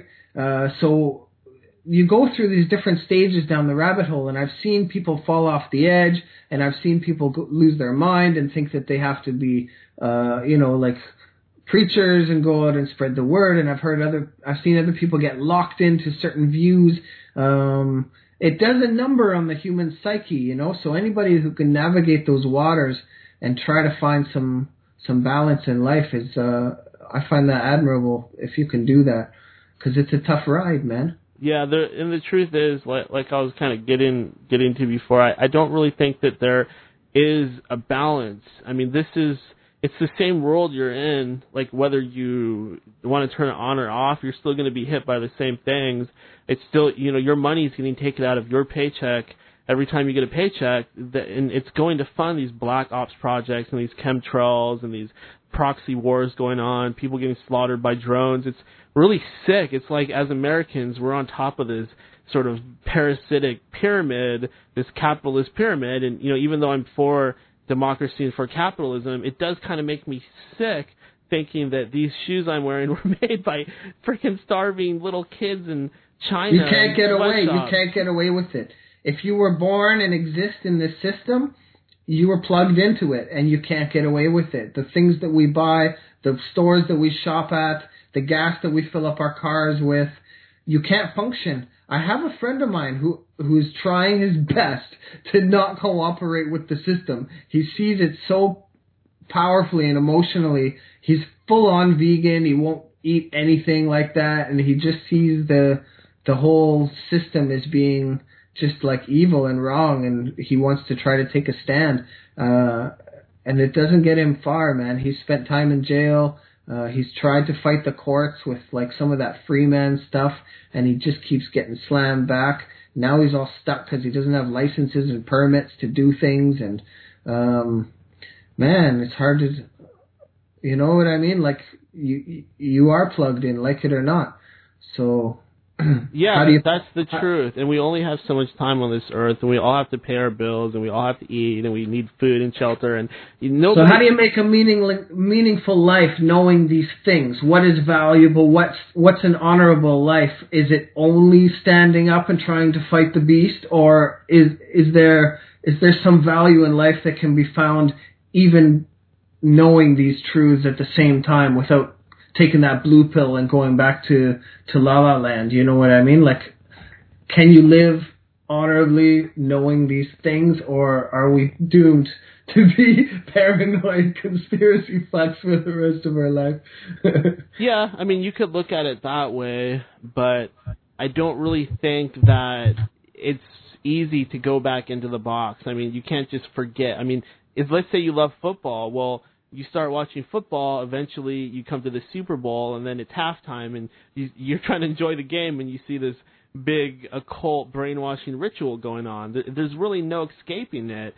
Uh, you yeah. know, everybody out there, they're either most people are either on the right or they're on the left. They're actively being manipulated, and they might feel like they're living normal lives, and they might even be happy to a certain extent, but it's it's a false happiness. It's it's a fake happiness. You're You're, if, unless you're living a life that is true and is real, then you're you're always being cheated because you're having to be a part of this society that is taking advantage of the kids in the sweatshops. Uh, you know, th- this country itself, there's a history of slavery, not just of blacks, but about but of Irish and Native Americans, and there, there's a history of violence and stealing land and stuff like that. And as Americans, we don't want to talk about it. It's almost considered un-American to say, "Oh, that's horrible that the United States dropped an atom bomb on Japan, or had those camps going, or or had the or the Tuskegee experiments against black folk and stuff like that." Nobody wants to talk about those things because it's considered considered non-patriotic, un-American. American, but it's reality. It's the truth. This country is built upon a legacy of racism, segregation, bloodshed, genocide. There's no getting around those things. I still love my country. I'm still very proud to be an American, but to act like that stuff didn't happen, well, that's not really right either. Yeah, yeah. You find solace in, in, in religious thought sometimes because that's how they kind of paint it. There's always stories in the Bible of characters who uh, had to endure evil times and, you know, maintaining the faith among the storm. You know what I mean? Um, well, I do think that we are in a modern-day Babylon. You know, that's why I say from the broken ruins of Babylon. I'm I'm in America. I'm in America right now. I'm broadcasting from America. I'm broadcasting from Babylon. Totally. When you look at when you look at that in like a timeline, uh, yeah, it's we're living in super interesting times for sure. Yeah, and you know, who knows what's going to happen? A lot of this U F O stuff, is it aliens, is it fake, is it government, is it demons, et cetera, et cetera. To me, it doesn't really matter. We can all at least agree that this phenomena is real, and it's going to have implications on our lives. It's going to have implications on the future. There's something going on in our skies, something very alien, whether it's aliens or not, and the technology that they have, it is out of this fucking world. I've seen it myself. It is beyond our wildest dreams, and it's very possible that they have this stuff stashed somewhere on the other side of the moon or underground or under the ocean. Who knows where it's at, but it's out there, and there are people, humans even, that have this technology, and they're keeping it, they're hoarding it all to themselves. I think about that a lot when you look at the budgets and the black budgets and the money that goes disappearing. What was it? It was like trillions of dollars the day before nine eleven just went missing. You can find that video of Do- Donald Rumsfeld uh, testifying. It was like the day before nine eleven. He's just like, yep, it's gone. We can't find it. Don't know where it went. And there's always black budgets. Canada had the same thing around the same time. two point three trillion dollars just went missing, and they said the best explanation they could give is that it went to anti-terror funds or something like that. There's so much money being funneled into, if you even look at the known statistics, the U S military gets way more funds than like anything else, like hospitals and schools and stuff. It's pitiful compared to the military. So there's this tons of money being funneled into this amazing military. What, to fight a bunch of like Arabs in the desert? You know what I mean? Like sometimes I think that there's way more to it than that, that there's all kinds of secret black ops stuff. And a lot of that technology is, uh, yeah, it's just stuff that we're not supposed to know about. Yeah, exactly. We're not supposed to know about it because they want to slow release it to us in a very controlled manner so things don't get out of hand for them. The last thing they want is, you know, all these little crazy countries with crazy dictators that the C I A controls. The last thing they want is for this type of weaponry and technology to get in the hands of those people or get in the hands of the general public that might use the technology to overthrow them. So that's why they keep it for themselves. But the fact that people are having these experiences and they're happening more and more, we need to pay attention to this. There's something going on, and it's accelerating. It's happening faster and faster, and we're headed for something major. Look at what's going on, people. There are literally people fighting and beating each other up and even killing each other in the streets. And I predicted this stuff was going to happen months before it started to happen, and it is indeed happening.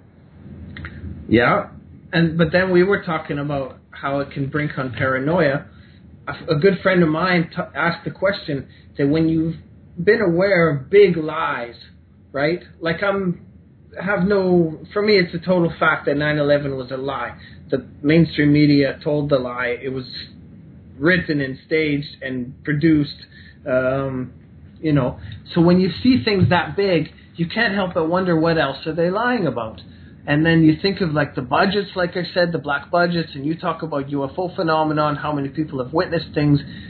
Uh, it does get a little scary when you start asking yourself, okay, how much have I really been lied to? How much of what I think I know is total bullshit?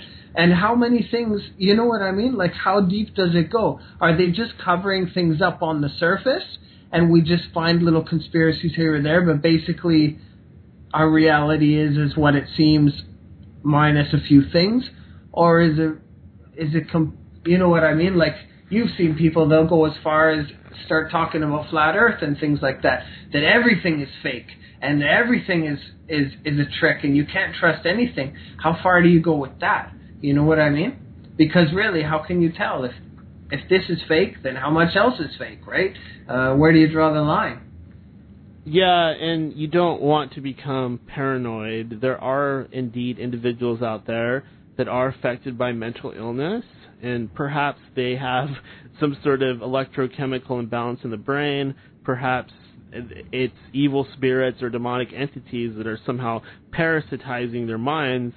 Uh, but regardless, there are people out there that are genuinely mentally ill and believe things are going on that are simply not going on. So you have to really keep that in mind, and you have to keep in mind how easy it is to actually lose your mind when you start getting into this stuff, because it goes deep. It can be very depressing. It can lead to anxiety, paranoia. You have to be a very strong person with a very strong constitution, with a very strong frame to, to get through it. Otherwise, you could very well just lose yourself to it. Yeah, that's why I find it interesting.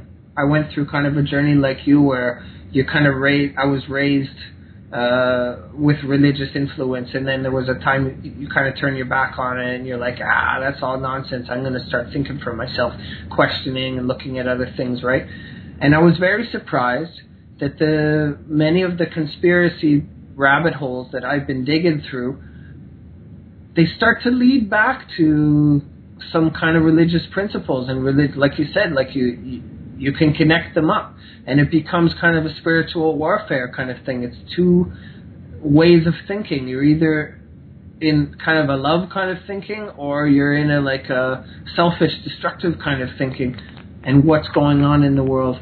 So it's interesting when that it comes back to that, that it starts leading in those directions. I find it gives me peace anyway to think, maybe not in any kind of specific religious way, but in somewhere in those kind of a terms, uh, it makes it tolerable to to think of what's going on, but you can still find beauty in, in creation. You know what I mean? Yeah, exactly. I, I think that really that is one of the keys to this, is reconnecting with nature, um, realizing that your body has chakras inside of it and a, an energy system, your chi. You know, this is from the martial arts Asian sort of world, but your chi or your ki or your kundalini from India, that is a concept that is very real. And what these evil, elite, cabal, demonic motherfuckers are doing is they're throwing off our body's natural flow of energy. They're doing things to our chakra system. They're screwing it up. They're introducing a lot of toxic, harmful, environmental things on us, you know, uh, the pollution, the fluoride in the water, the stuff in our food, the, the the stuff that we see on T V or in movies that lowers our vibration. This is all affecting our body's energetic field. It's affecting our vibration. It's affecting our mental state. And this is why you have so many people committing suicide out there or becoming mentally ill or getting cancer. It's because we've completely disconnected from that healing energy of nature. I mean, if you want to heal yourself, one of the best things you can do is clean up your diet, take off your shoes, go step in some uh, dirt outside or some grass or some dirt, and just look up at the sun for a little while and let that energy come back to you and, and become reconnected to Mother Earth. Yeah, but you got to put on like thirty sunscreen before you do that. Maybe, maybe that's all bullshit. I no, mean, I'm knows? making a joke. We oh. were th- we were talking about this, how now everybody's afraid of nature. They'll put on mosquito repellent, spray themselves, and they'll put on sun repellent because you can't have the sun. And it's like, man, that's the sun, that's nature. Like, yes. Why you want to build these barriers? Like, go soak some up, man. You're totally right. It, look at the Superman comics. Superman gets his power from the sun, and so do we. Everybody needs to keep that in mind. Well, when you look at a lot of the elite histories, there's a lot of sun worship in there. It's uh, it's another tangent to go down. You you're probably a little bit familiar with what I'm talking about, eh? Yeah, and you know, to add to that, I'm glad that you said something like that, because I want everybody to know out there that just because something is labeled as esoteric or occult, it doesn't mean that it's not true. You shouldn't shy away from it because uh, because. other people want to trick you and make you think that that stuff is evil. That actually comes from them. They like to control the flow of that information, and they don't want good people to look at this stuff. They want you to go through this slow indoctrination sort of process where you slowly become uh, one with the Luciferian sort of ideals. They want you to go down that path, but you don't need to. You just got to take off all those sort of mental blocks and, and those perceptual blocks and, and stop seeing things that are occult or esoteric as evil. And once you can do that, you can reconnect with that ancient knowledge, that knowledge that comes from long before the long before. And a lot of it is stuff about the body's energy system, and it's heavy, heavy psychological stuff. And if we, if the common man could reconnect with that knowledge, maybe we would have a real age of awakening and a real age of enlightenment that isn't under the control of these parasitic motherfuckers. What do you think of the ideas that that age of enlightenment existed, that there was some kind of a, a an advanced culture on the planet that was destroyed and erased, and everything was like, we're all brainwashed into not seeing that part of our history?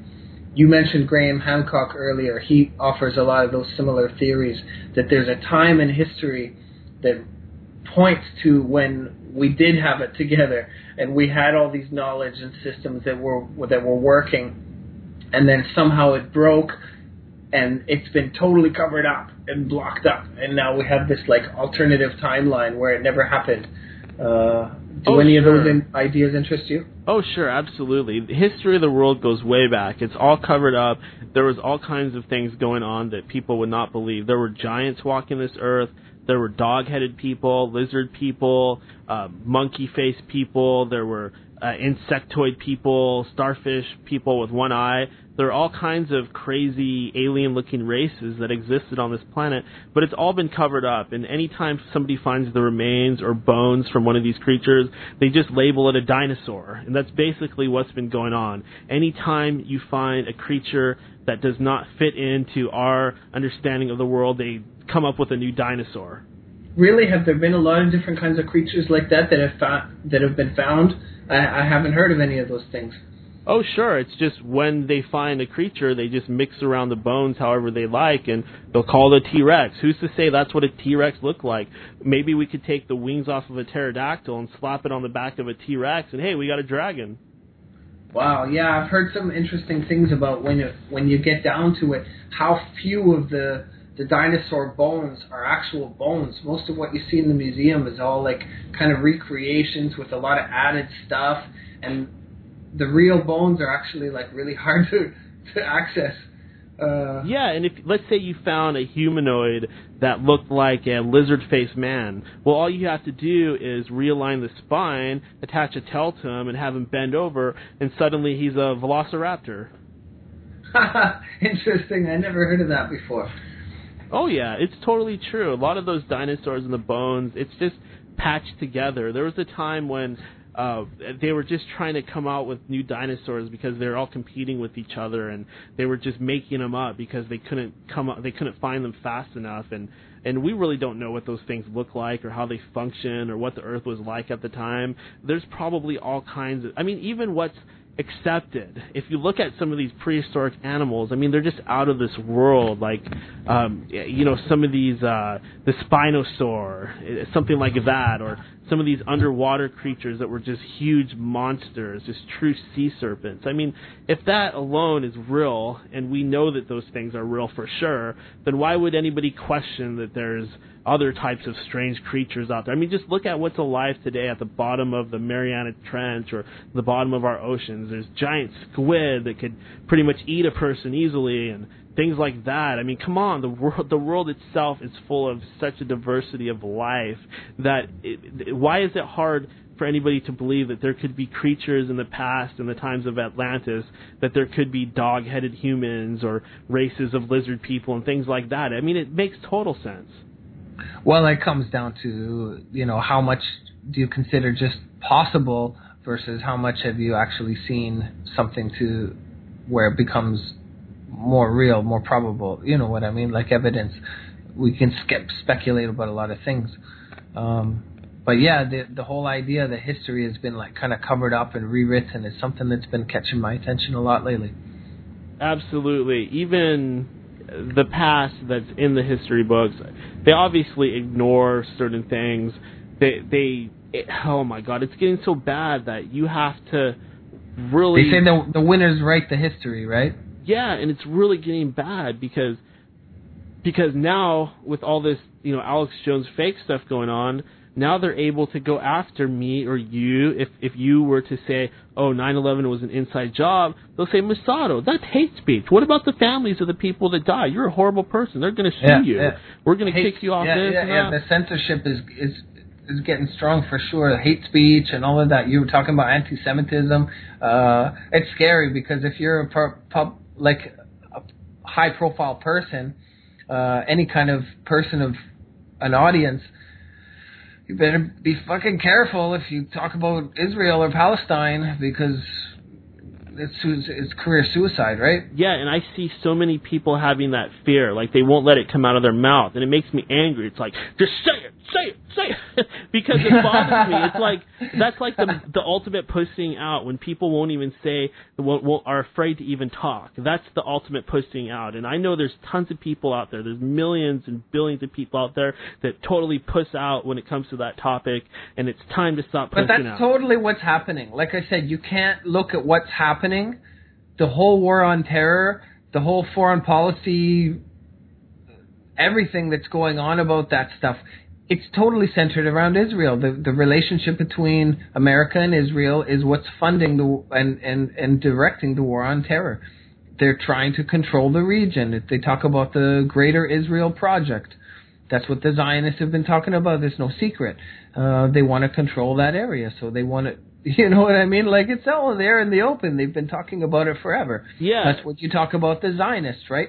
So if you want to talk about the war on terror and what's going on in Yemen and what's going on in Palestine and what it's all about, if you're not allowed to talk about Israel, well, then you just have all these bizarre things happening all over the place that doesn't make any sense. Why are they bombing this place, and why are they trying to get rid of that leader, and what the heck is going on? It all makes no sense. But you put Israel in the in the middle and the puzzle pieces connect. It's very yes. clear. So if you want to talk about what's going on in the world and the U S in general and their p- foreign policy and how they're spending all their money on, on their military and what they're doing with it, uh, you have to you have to talk about it. You have to talk about it. It doesn't make you hateful. No. Uh, it doesn't make you, you know what I mean? You're That's just ridiculous. Talking politics. Yeah, it's ridiculous. And and that brings us to another question because, um, you know, we know it's not just this group or that group. It's not just the Zionists. It's not just the Jesuits, a k a. Catholics. It's not just the Freemasons. It's not just this or that secret society or group or the C I A or the F B I, et cetera, et cetera. It's not just one. All of these organizations are under the umbrella of something, and that whatever it is, some people think it's aliens. Um, some people think that these are spiritual hierarchies and they're channeling information from somewhere. But really, you got to look at what all these different little groups have in common. They're all into black magic. They're all into pedophilia. And they all seem to be into Luciferianism as well. So if those are clues that can help us figure out what's going on, then I think that we should look at that stuff. Maybe, maybe it'll get us somewhere.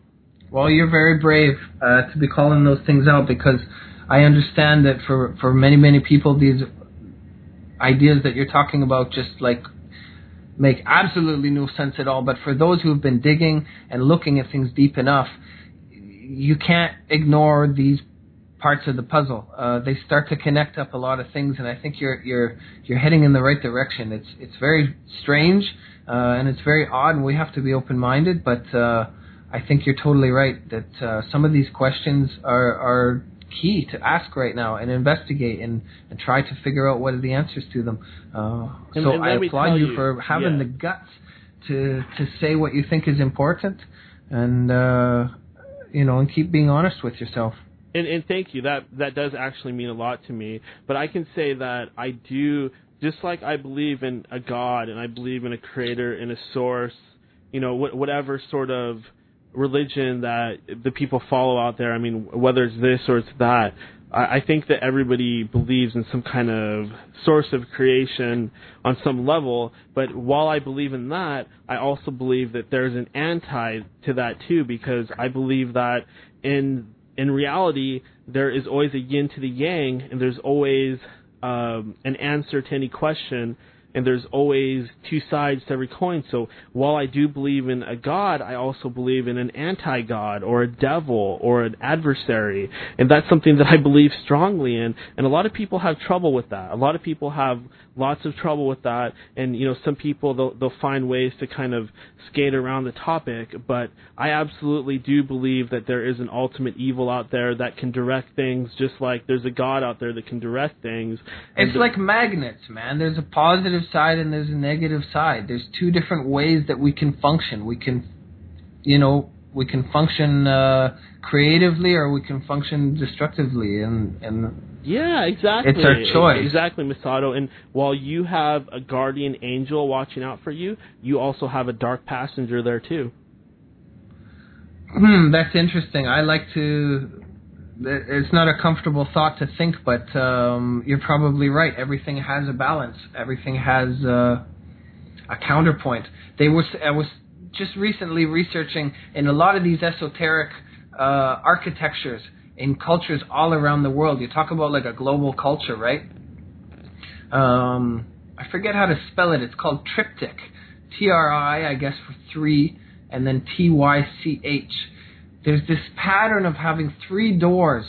It's in the Aztecs, it's in the, uh, the mosques, it's in the synagogues, it's in the Christian churches, it's in uh, ancient stuff. It happens all the time. It's three doors, one big one in the middle and two on the left and the right. And the way that I had it explained is that the left and the right represent the two opposites. And when you're enlightened or when you're an order of these... you know, a member of these orders or whatever, once you've figured it out, you can go through the middle door, which is like you found the balance between the yin and the yang. You've put them together and you're operating, right? So we were talking about division, how we see like a polarization in left and right. They're trying to get people into either go through one door or the other door and hate, you know what I mean? So I think you're right about looking at that balance and, and accepting that as part of just like how things work, right? Yeah, and it, it very well may be that there is no way to exercise yourself of this dark passenger, of this lower self.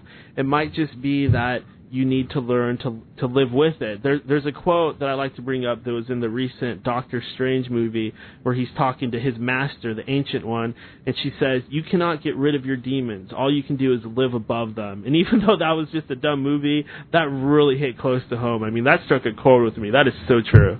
Interesting, interesting. You don't think that there's some people who just like their natural disposition is to be more towards the dark or more towards the light, and you have people that are more extreme in one or the other, and more people that are maybe more in the middle and have a little bit greater balance?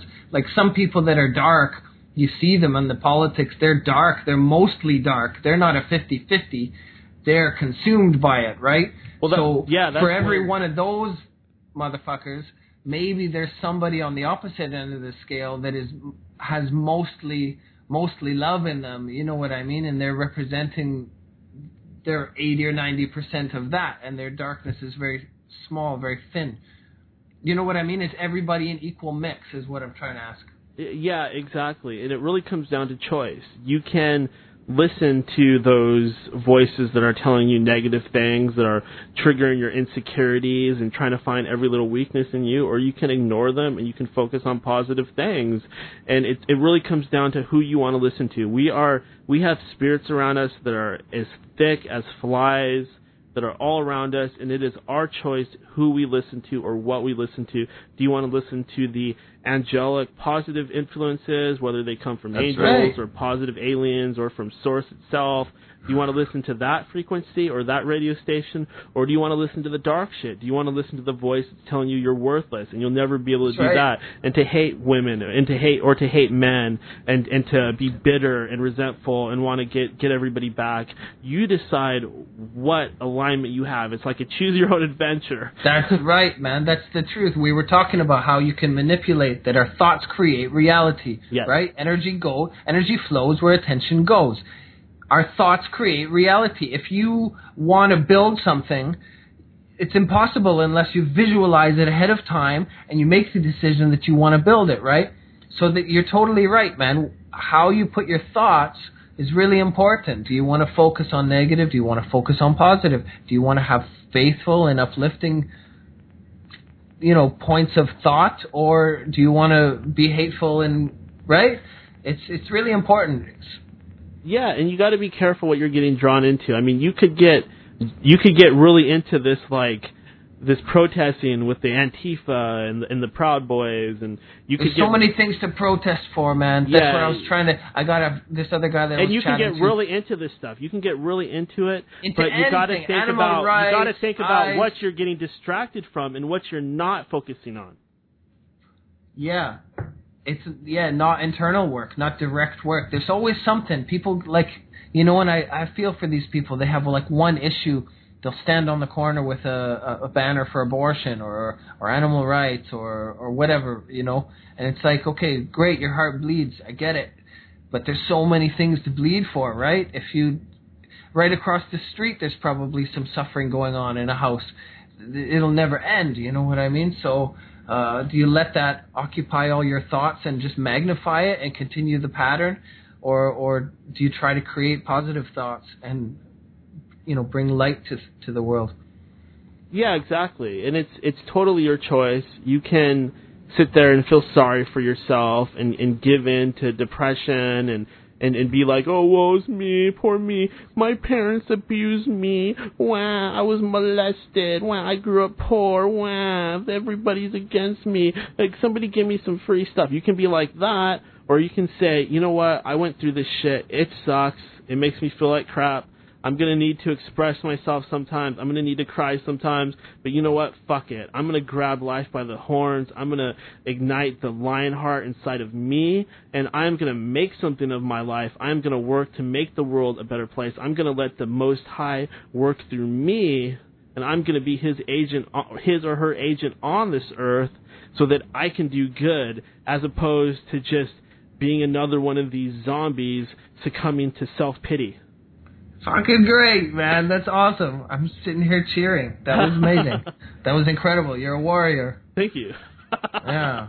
Fucking do it, man. Bring bring that light. Do your thing. Are you creative in any other ways other than doing your podcast? Um, do you, do you, do you draw? Do you paint? Do you build? Do you write? Do you sing? Anything else that's creative that you do? Figaro, Figaro, Figaro. Ah, when is your next tour? Does that answer your question? No, I'm just kidding. But I do play guitar, and I, nice. I make music in other ways. Um, I'm also really into computers and you know, building websites and stuff like that, obviously. I'm into martial arts still. Um, I plan to get back into the gym and get back into it. It's just my schedule's just been so screwy. What kind of styles do you train? Oh, you, you know, the the M M A stuff, the jiu-jitsu, kickboxing mostly, and a little no-gi, wrestling. No-gi scrapping then. Yeah, no, no-gi stuff, uh, you know, sparring hard, training hard. It's it's rough on the body. I can't always maintain it, but I think that it's a skill that a lot of us are going to need to learn going into these last days. I, I think that learning how to defend yourself and maybe even mm. learning to use weaponry and learning how to do organic farming and stuff like that, learn to pilot vehicles, helicopters, things like that. I think those skills are going to go a long ways in, in what's going to come to pass. All right. Well, if if the apocalypse comes and I'm on the West Coast, I'll make my way down to Seattle and I'll try to try to join your militia. Well, I'm, I'm not going to start any militia. But, but, but hey, listen, um, the truth is that I love that you're saying that because the truth is that we do need to stay in touch. We do need to network. We do need to work together if we're going to survive all this stuff. Even if it just means surviving spiritually, we do need to jo- join hands. I mean, not physically, but you know what I mean. We need to put our heads together because there's only so many of us. Yeah, yeah, exactly. And uh, yeah, make people not afraid to... to talk about the things that are concerning to them. Don't let the don't let the mainstream media and the, the you know the social trending online on your social media dictate what's important to you and what you think is worth talking about or not worth talking about. Um, think for yourself, right? Yeah, think for yourself. Be your own man. Um, tr- trust. And if you get ideas that are out of the box, fucking step out of the box, man. It's there. It's a good idea. You know it's a good idea because it feels like it, right? Uh, go explore it. Don't be afraid. Yeah, and sometimes it helps to just disconnect and pull yourself. Uh, you know, I've been getting really addicted to the Twitter lately, but more and more I'm just getting disgusted with myself because, I mean, I, I feel like I'm doing some good, but because it is all so tightly controlled, it feels like a wasted investment because let's face it, I'm eventually going to get deleted off of all that shit. Real real men get banned. Don't you know that from social media? Oh, yeah, uh, j- just like us the, originally the best over on Sherdog. The best characters end up getting banned from those. Do you ban people on your forum? Are you a tight moderator? Um, you know, the Ninja Shoes, it's just, it's really just, it had its day and it had its time when it was popular, but um, I'm mostly focused on End of Days Radio now. I mean, Ninja Shoes is still around. I saw that. You've got a second forum now. You've got a new forum for End of Days, right? Yeah, and, and I want this to be a place where people can come and say whatever they want and not wor- have to worry about getting banned. So very loose moderating on there. Definitely, um, you can come on there and say what you want. I'd really like to ch- start some sort of like think tank where people can express these ideas without having to worry about saying the wrong thing or getting banned or anything like that. And, you know, of course I love Ninja Shoes. It's very close to my heart. I'll never shut it down. It'll always be around, and I'd, I'd love for it to grow and prosper. But at the moment, the main thing is End of Days Radio, and, and hopefully I'll be able to expand Ninja Shoes at some point, too. I already kind of started a podcast over there, but, you know, I'm just one man, so unless I uh, manage to make this whole operation bigger, there's only so much I can do. But at the moment, I'm, I'm really focused on spreading truth. Well, keep being creative, man. Keep doing it how you're doing it. Um, we have to trust that those kind of paths are worth something. Yeah, exactly. You have to trust in what your mission is, what you know deep down you are put on this earth to do. You have to get in touch That's with it. That intuition. Yeah, big or small. You know what I mean? I heard a good quote saying something like uh, following your own path, even if it's not great, is way better than following somebody else's path that might be great. If you're not being true to yourself, it's all wasted effort. It's, it's, you know, you have to, you have to be true. Yeah. And go where it leads you. Yeah. Be true to yourself. Don't be fake. Don't say things because you want people to like you. Don't, don't front. Don't create an image that you have to adhere to. Don't lie. Don't lie to yourself. Just be your fucking self and be unapologetically you. That's the only way that you will ever be happy on this earth. That's the only way you'll you'll get in touch with your real mission, as if you can be yourself. And, and there's people that will say that's very easy. I don't agree with that. I think it's really hard to be yourself, and it takes work every day to be honest and unapologetically you. Yeah, well said, man. Yeah, and you find it through different things. You find it through martial arts. You find it through other kinds of arts. You find it through bettering yourself and trying to work through your own demons, like you said, you know. What was the quote again that you said? About we all have the demons. Oh, the yeah, yeah. To... You you can't get rid of your demons. You can only live above them. Right on, man. Yeah, good stuff. Thanks for thanks for the chat. What do you say we wrap it up? Yeah, I mean, it's been two hours. I've had to pee for like the last thirty, forty minutes. I've been hanging in there, buddy. I appreciate you doing this. You need a wireless mic so you can just take it with you. Yeah, I'd like to see I that. I got an air conditioner in the back. You can, you can take a pee in the bathroom. Okay, buddy, let's uh, let's wrap it up. Dude, since you're on here, do you, do you want to plug anything? No, no, it's all right. Uh, really? Yeah. Yeah, well, the for- go to the forum. I'm going to join your forum. Uh, I like small forums. Mine's mine's the same thing. It's very similar to Ninja Shoes uh, or End of Days. It's unmoderated. Uh, it's called Masato Toys Forums dot com. Uh, and yours is what? What's your what's your End of Days forum? End of Days Radio dot com. And the fo- access to the forum is there? Yep. All right, I'm signing up. I'm going to start I'm going to start joining it.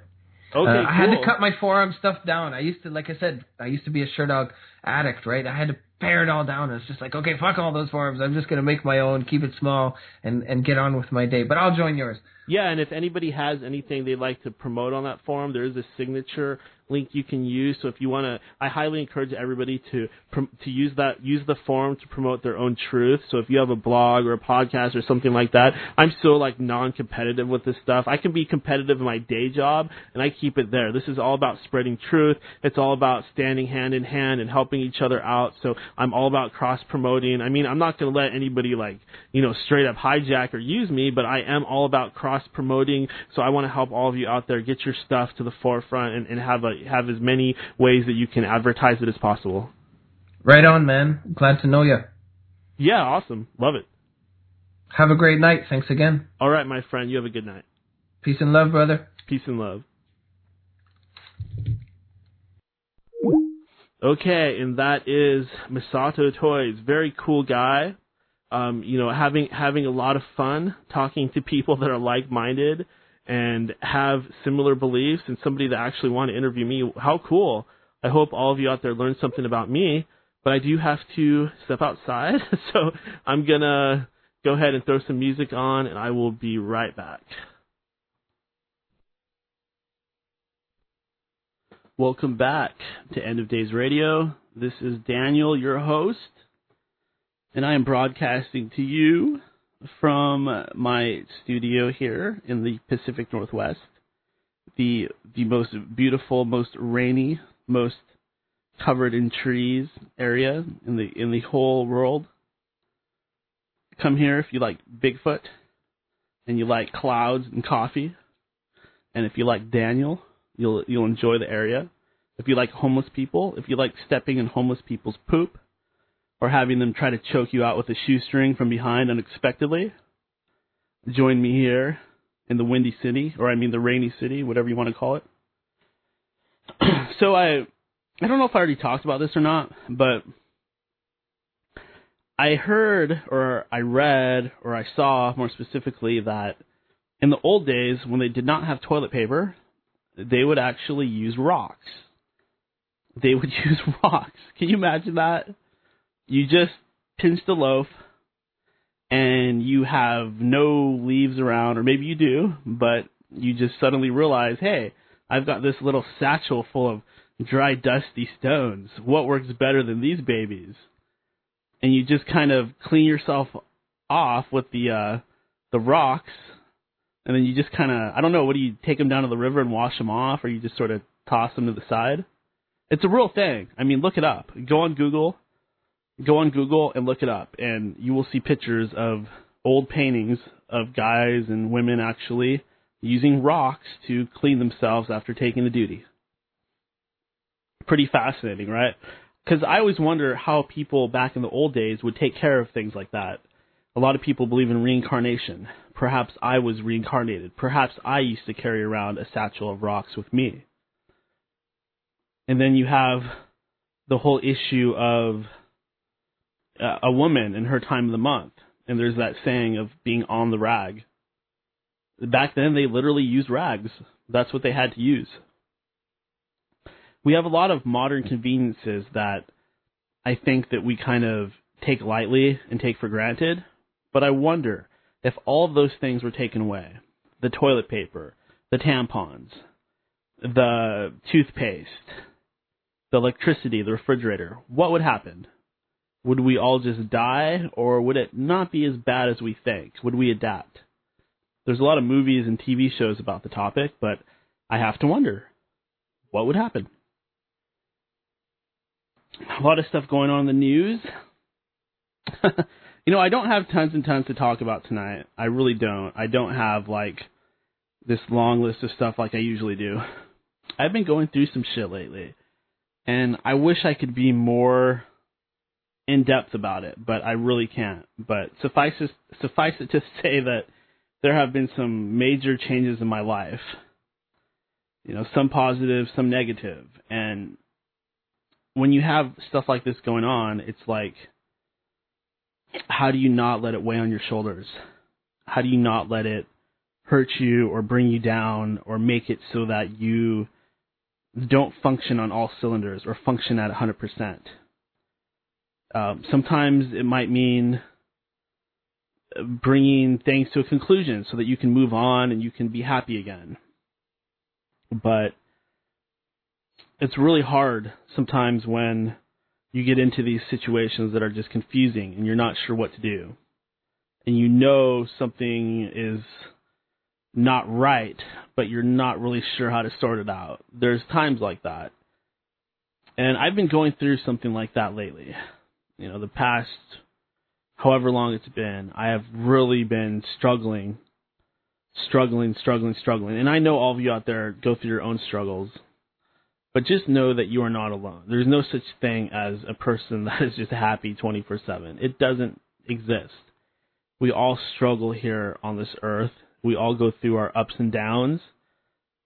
But don't worry. You would never be put in a situation that you cannot handle. That's the thing to remember. There's nothing that could happen to you that could truly defeat you. You can, you always have the choice to keep going, no matter how bad things get. Even if you're being shoved forcefully into a meat grinder, there's hope. There's always hope. Oh, boy. It's all about attitude. It's about, it's about being positive and seeing the light at the end of the tunnel, no matter how bad things get, no matter how bad people can treat you sometimes, no matter how worthless they can make you feel, no matter how out of sorts or weird or rejected they can make you feel, even if they play games with your mind, things like that. Yeah, you just you just have to have hope, even through things like that. When you're being, you know, when you're being presented with situations that really try who you are and really force you to make those hard choices. I, I got to believe in the long run somehow it's going to be good. But I've just rambled about nothing for like the past five minutes. I'm rambling about something that I can't really explain what it's all about, but I want to talk about it because it's on my mind. Okay, let's move on. So, boy. So, uh, I don't really have a mind-blowing moment of the day today because I was the person being interviewed, so I don't, that would be kind of weird, so I don't really have one for this show, but I think that every show that we do is mind-blowing. I really do. Even if it's mind-blowing for two minutes or two hours or three hours, there's always something in there. There's always some little gem or insight. I hope it makes all the nonsense worth getting through because that's really what we're here to do, just spread knowledge and information, and hopefully knowledge and information that can actually help you and help improve your worldview or make you think in some way, or at least entertain you. At, at the end of the day, I mean, if I can entertain a few people out there, it's not so bad. It's not so bad. It's not so bad. Recently, a bunch of Catholic priests were caught again molesting children. Apparently, whoa, Jesus. Hello? Hello. Hey there, buddy. What's going on, Daniel? Not much, just hanging out. How about yourself?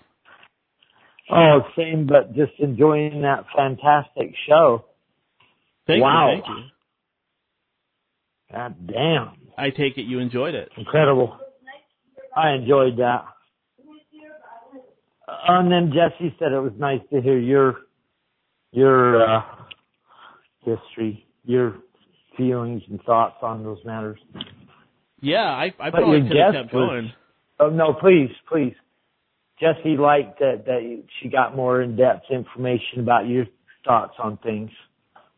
Yeah, yeah, I appreciate that. A lot of people have kind of wanted to know um, know a little bit more about my past or my perception of things or my beliefs, and I'm glad to be able to put it out there. I mean, I've I've got my own my own model of reality, and I've had some very strange things happen to me, and if I can somehow help other people by just being honest about my life, then I'm I'm all for it. I, I just find myself becoming more and more honest every time I do this show. I just want to be more and more real with everybody out there. That's so cool. And I've been listening to your show so long that I know kind of your craziest stories, some of the ones you've told on air. And uh, and so I kind of know that history, and it's pretty cool of you to put, put some of that out there. Um, if anybody wanted to hear your history, you just got to dig through those shows. I like the one where you, the U F O came, where you saw the U F O, Daniel. Yeah, that that alone, I mean, th- there's only so many of these events that I can get to, but that alone just had a tremendous impact on me. It, it just completely blew my mind and, and threw my reality through a loop, and I, I was left just kind of empty, and I, and I had to look and search to, to fill that gap that it left inside of me, because it really did turn my whole reality up on its head. But how big was that U F O again? That's the thing. You know, it, it wasn't really that big at all. It was probably a little bit bigger than a Volkswagen Bug. I couldn't imagine there being a pilot inside of there, and if there was, there could only be like one. Wow, that's so so trippy. But then we saw another. And that's not even. Yeah, we saw another U F O out here one day, and it was the size of a football field. Yeah, yeah, I remember you saying there was a big one, a giant one you saw. That was from far I away, though. That was from far away. The one that came up close was really small. It was like some kind of robotic drone or something. I've only seen um, the U F Os as lights in the sky that don't behave right. Mm-hmm. And I've seen a ton of those. I live in Utah, where there's probably giant space platforms above us. Um, with the, it could be drones. But no, these things are flying to, it's not your conventional drone, yeah. It flies by helicopter blades. Um, yeah, your exactly. guest was so knowledgeable. Wow. Or, or your interview with the guest. Yeah, he's yeah, he's uh, somebody that I, I've known for quite a while, going back to the old, uh, uh, you know, being a fan of the, the U F C fighting and stuff like that. Um, like I was saying, I kind of got off of that stuff. I just sort of, I mean, I still, I'm still into it. I still like it. I, it's just, this is my main thing now, is spreading the truth. I find it to be a lot more fulfilling and a lot more important. I just liked his passion for the truth, how he just uh, could pretty much tell you every point that brought him to the conspiracy, the paranormal, and I loved how he wanted uh, love, and, you know, he was for love and a peaceful message, too. Incredible energy. Yeah, I, I love that. I mean, I, I'm all for the same stuff, you know, love and unity and respect and all of that. I think that sometimes we don't want to talk that way because it sounds really goody two-shoes, and you know what I mean? But really, I mean, that's oh. where it's at. That's where it's at is, you know, the positivity and feeling love for one another. Yeah, because war is just a giant uh, a trick and a trap. Um, yeah, you, you have to have love. And what, what? Well, here, here you go. What do you want in your life? Love, you know, in peace or war. If you ask your average person that, they want peace, right? Yeah, and the truth is that we all, I mean, there's that song, a time for this, a time for that, a time, time for this. Time for love, time, time for, for peace. Yeah, from the Bible, that ripped, ripped off from the, from uh, the Psalms. Was that uh, John Denver who wrote that? No, song? that was the, that was uh, late sixties. It was um, a time for... Don't make me have to Google it. I swear it's not too late. It was uh, to everything turn, turn, turn. There is a season, turn, turn, turn. And I can't quite grab the band name. Oh, it's by the Birds. The Birds. God, how can I forget the Birds? That's how can I forget the Birds? Because that's that's um. That's Eric Clapton. Yeah, yeah, those guitar, guys. Guitar, that's all the biggest, some of the biggest artists. Um, the David guy that Crosby. played uh, guitar for, the guy that played guitar for um, Rod Stewart was in the Byrds. Yeah, fantastic. And there were a couple group. other big names in the Byrds. But that song, um, that song just says it all. That there, there is a time for love, and there's a time for war, and it, it really is about balancing these things. There's no like extremes. Yeah. We we really have to realize that every situation is different and takes its own means to take care of it. That's why this, you know, pushing ideologies and, and pushing things like that, it, it just doesn't really work because every situation really is different. Well, that's why your show's so powerful. It's an open platform, and you've already stretched the limits of the imagination with your guests and everything else. Yeah, it's not it's not a conservative program. It's not a progressive oh, no. liberal program. It's none of those things. It's just, you know, whatever. Whatever you have to say, whatever your opinion is, if you're if you're transgendered or you're the opposite end of the yeah. spectrum and you're you're super like Dwarf. religious, whatever, yeah, you're a dwarf, you're whatever it is. I mean, you can come on here and you can give your piece, you can give your perspective. I'm not asking anybody to hold back. It's all about freedom of expression, freedom of speech, freedom of free-flowing information. It's pretty incredible. It's pretty incredible. That's why I've always loved it, Daniel, because it's pretty valuable. Mm-hmm. And I, I and you know, listening to you being interviewed, I realized how smart you really are, because I agree with you on about ninety percent of of what you said tonight. Um, you are a smart mother humper.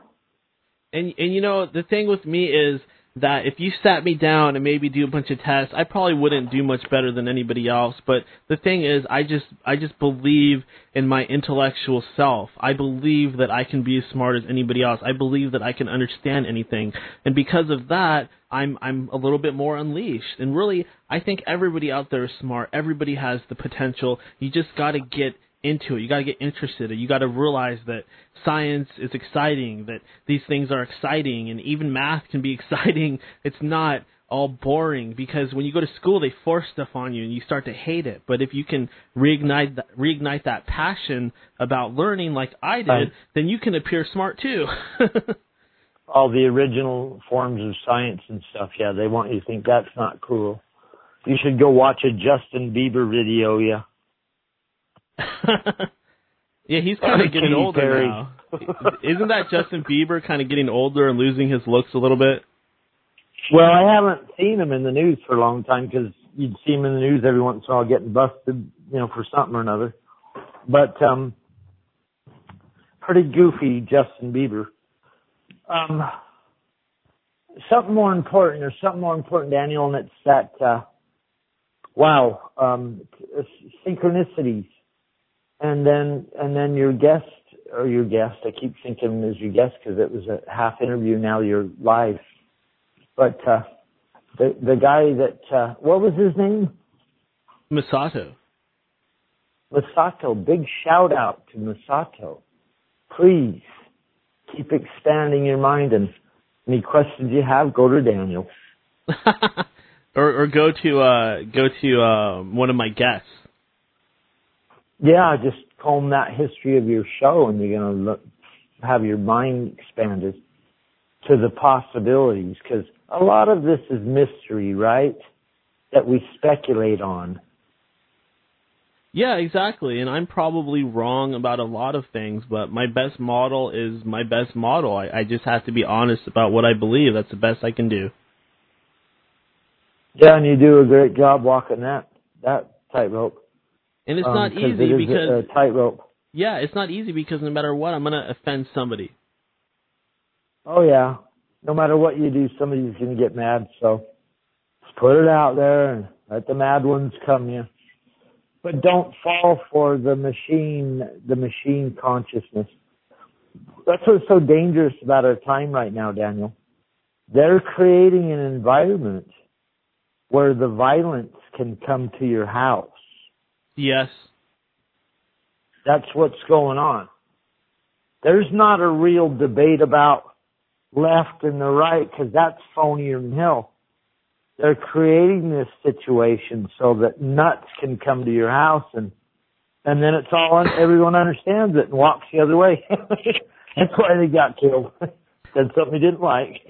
Yeah, exactly. You're completely right. The um, like I was saying with, with this Trump stuff, he is really riling up the far left, and he's he's creating an environment where these people, they're actually going to people's houses and following them around to restaurants and, um, you know, doing doing uh, cyber sort of stuff against them and looking them up and finding out who they are, messing with their jobs, stuff like that.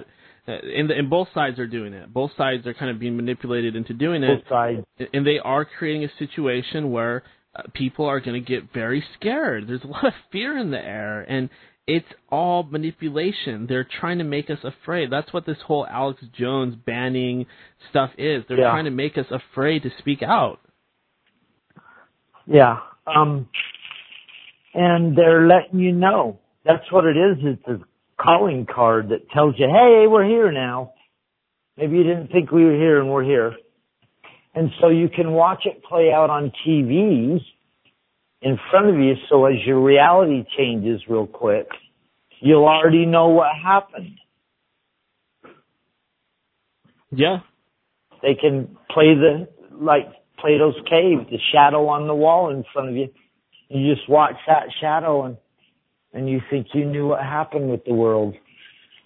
They've already presented the story, changed our culture. You're, you're, guy earlier, Masato, was asking you pretty deep questions. He's pretty smart. He's drilling in on it, but he's not quite getting to how twisted, how twisted the deception is, how deep.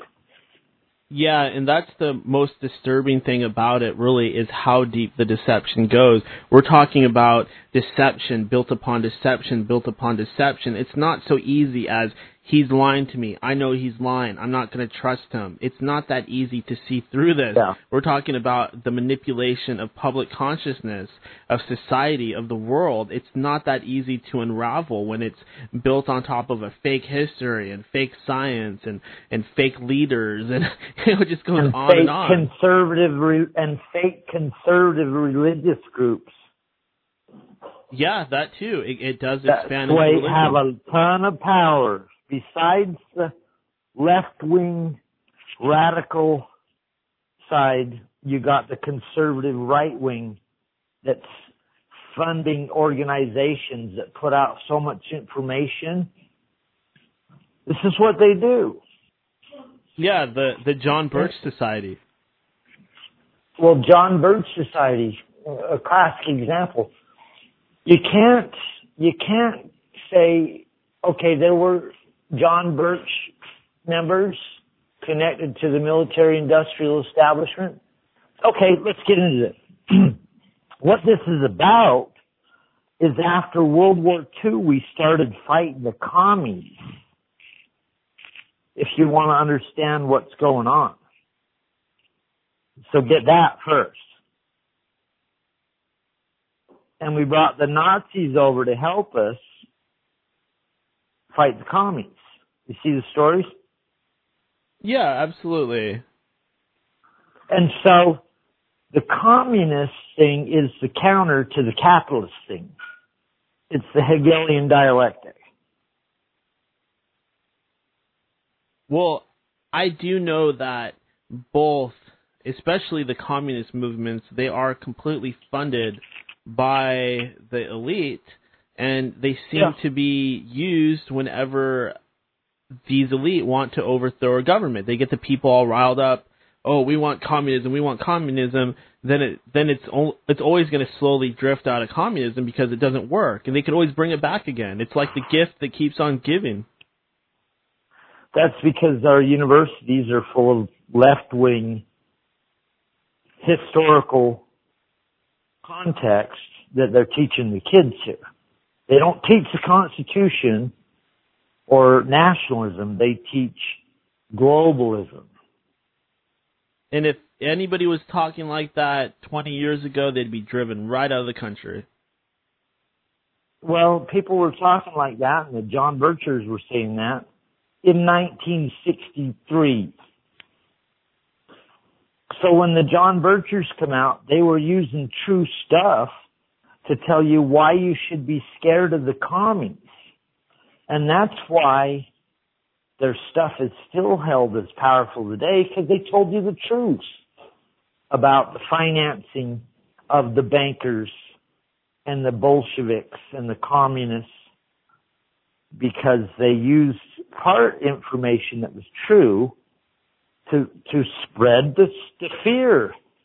They're going to change our Christian system because commies are atheists. Well, yeah, of course, and that that that is a big part of it too, because if you can destroy people's spirituality, you can completely control them, because a lot of your belief system is tied to religion, and if you can throw that out the window, well, you can replace it with whatever you want, including complete love and devotion to the state. What it really is is it's the state against the, the a free person. Yeah, that's but, all it is. Yeah, but they put I mean, labels on it. Sure, but but at the top of it all, you have these manipulators that are creating these situations just to make themselves more money. Well, you have the global elite, you have the Illuminati, you have the pyramid at the center that collects all the money off of the global chess game. Yeah, exactly. That's what it is. It's just your, a big chess your, game. Your Masato was talking about the C F R being a, a large key to this. Yeah, that's a large key to this. Everybody that's almost anyone in, in, a, in our political system is a member of the C F R, has been since the fifties, forties, thirties. That thing's old. Rockefellers set it up to make the, sure the world went towards globalism. Yeah, there's a little that... elite group that runs the world, but they have giant councils of men that meet at the C F R. All your favorite politicians are members, or all your known politicians. Well, hey, Todd, if you go down to the South, there's something called the Good Old Boys Network, and that's exactly yeah. what that is. It's a Good Old Boys Network that is the biggest and oldest Good Old Boys yeah. Network. Older, as old as the Southern Good Old Boys Network. And if you want to see how, how bad it really is, look into the history of the South. There's some nasty stuff that's gone on. Oh, hell yeah. But at the turn of the century, go back one hundred eighteen years, um, everybody that's running anything's a Mason, or they're a, they're in on the in, there's a there's a lodge down the street where all the people that run run the town meet, right? Everywhere. That shit's in every country. Um, it's like the Boy Scouts. I went up to Forks, Washington, which is like, that's, that's where the Twilight series of books took place. It's a little town out in the middle of nowhere. Hardly anybody lives there. And I was yeah. like talking to some of the people there, and there were dudes wearing Freemason rings, like out in the middle of nowhere. I couldn't help but think. Right there. yeah. And oh, I mean, no, I drive, I drive behind people. I'm going to work, and I see Freemasonic window decals.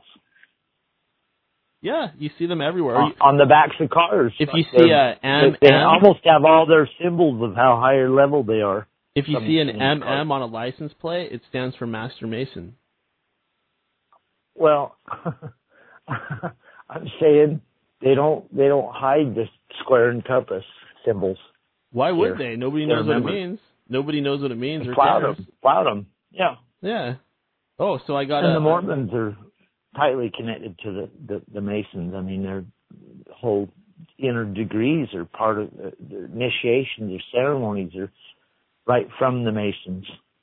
Yeah, exactly. That model is not only used in Masonry, but it's used in all types of organizations and secret societies all throughout history. It's it's uh, the idea that somewhere we've got this hidden book of knowledge, and you have to keep ascending the ranks to get more and more knowledge. Meanwhile, if if there was really that sort of knowledge out there, you could probably just read it in a book somewhere or find out about it from one of your friends without having to join some kind of creepy organization.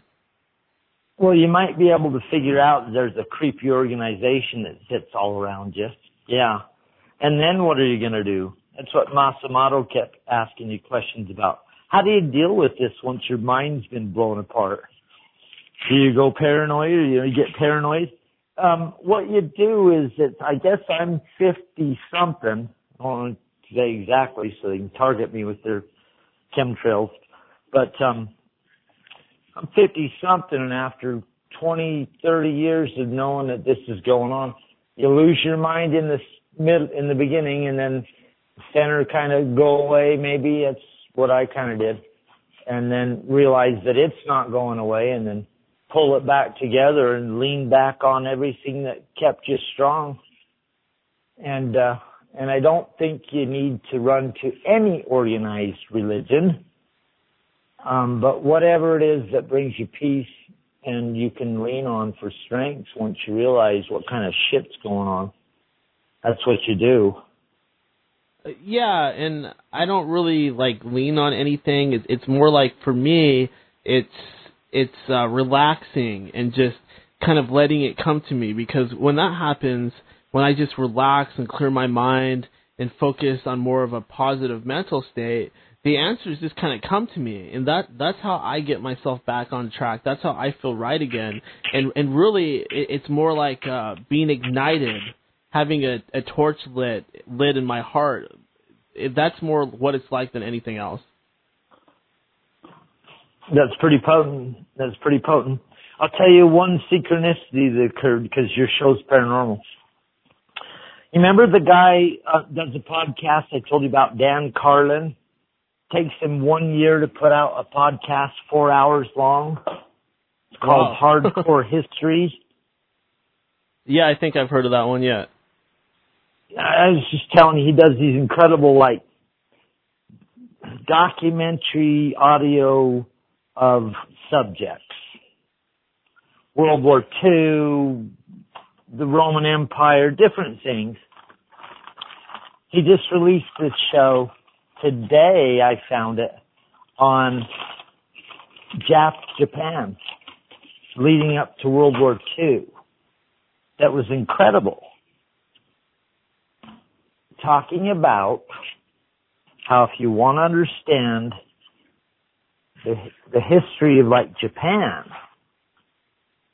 you have to understand their socioeconomic conditions, their ideologies, their political systems, the economic pressure that led up to them being bombed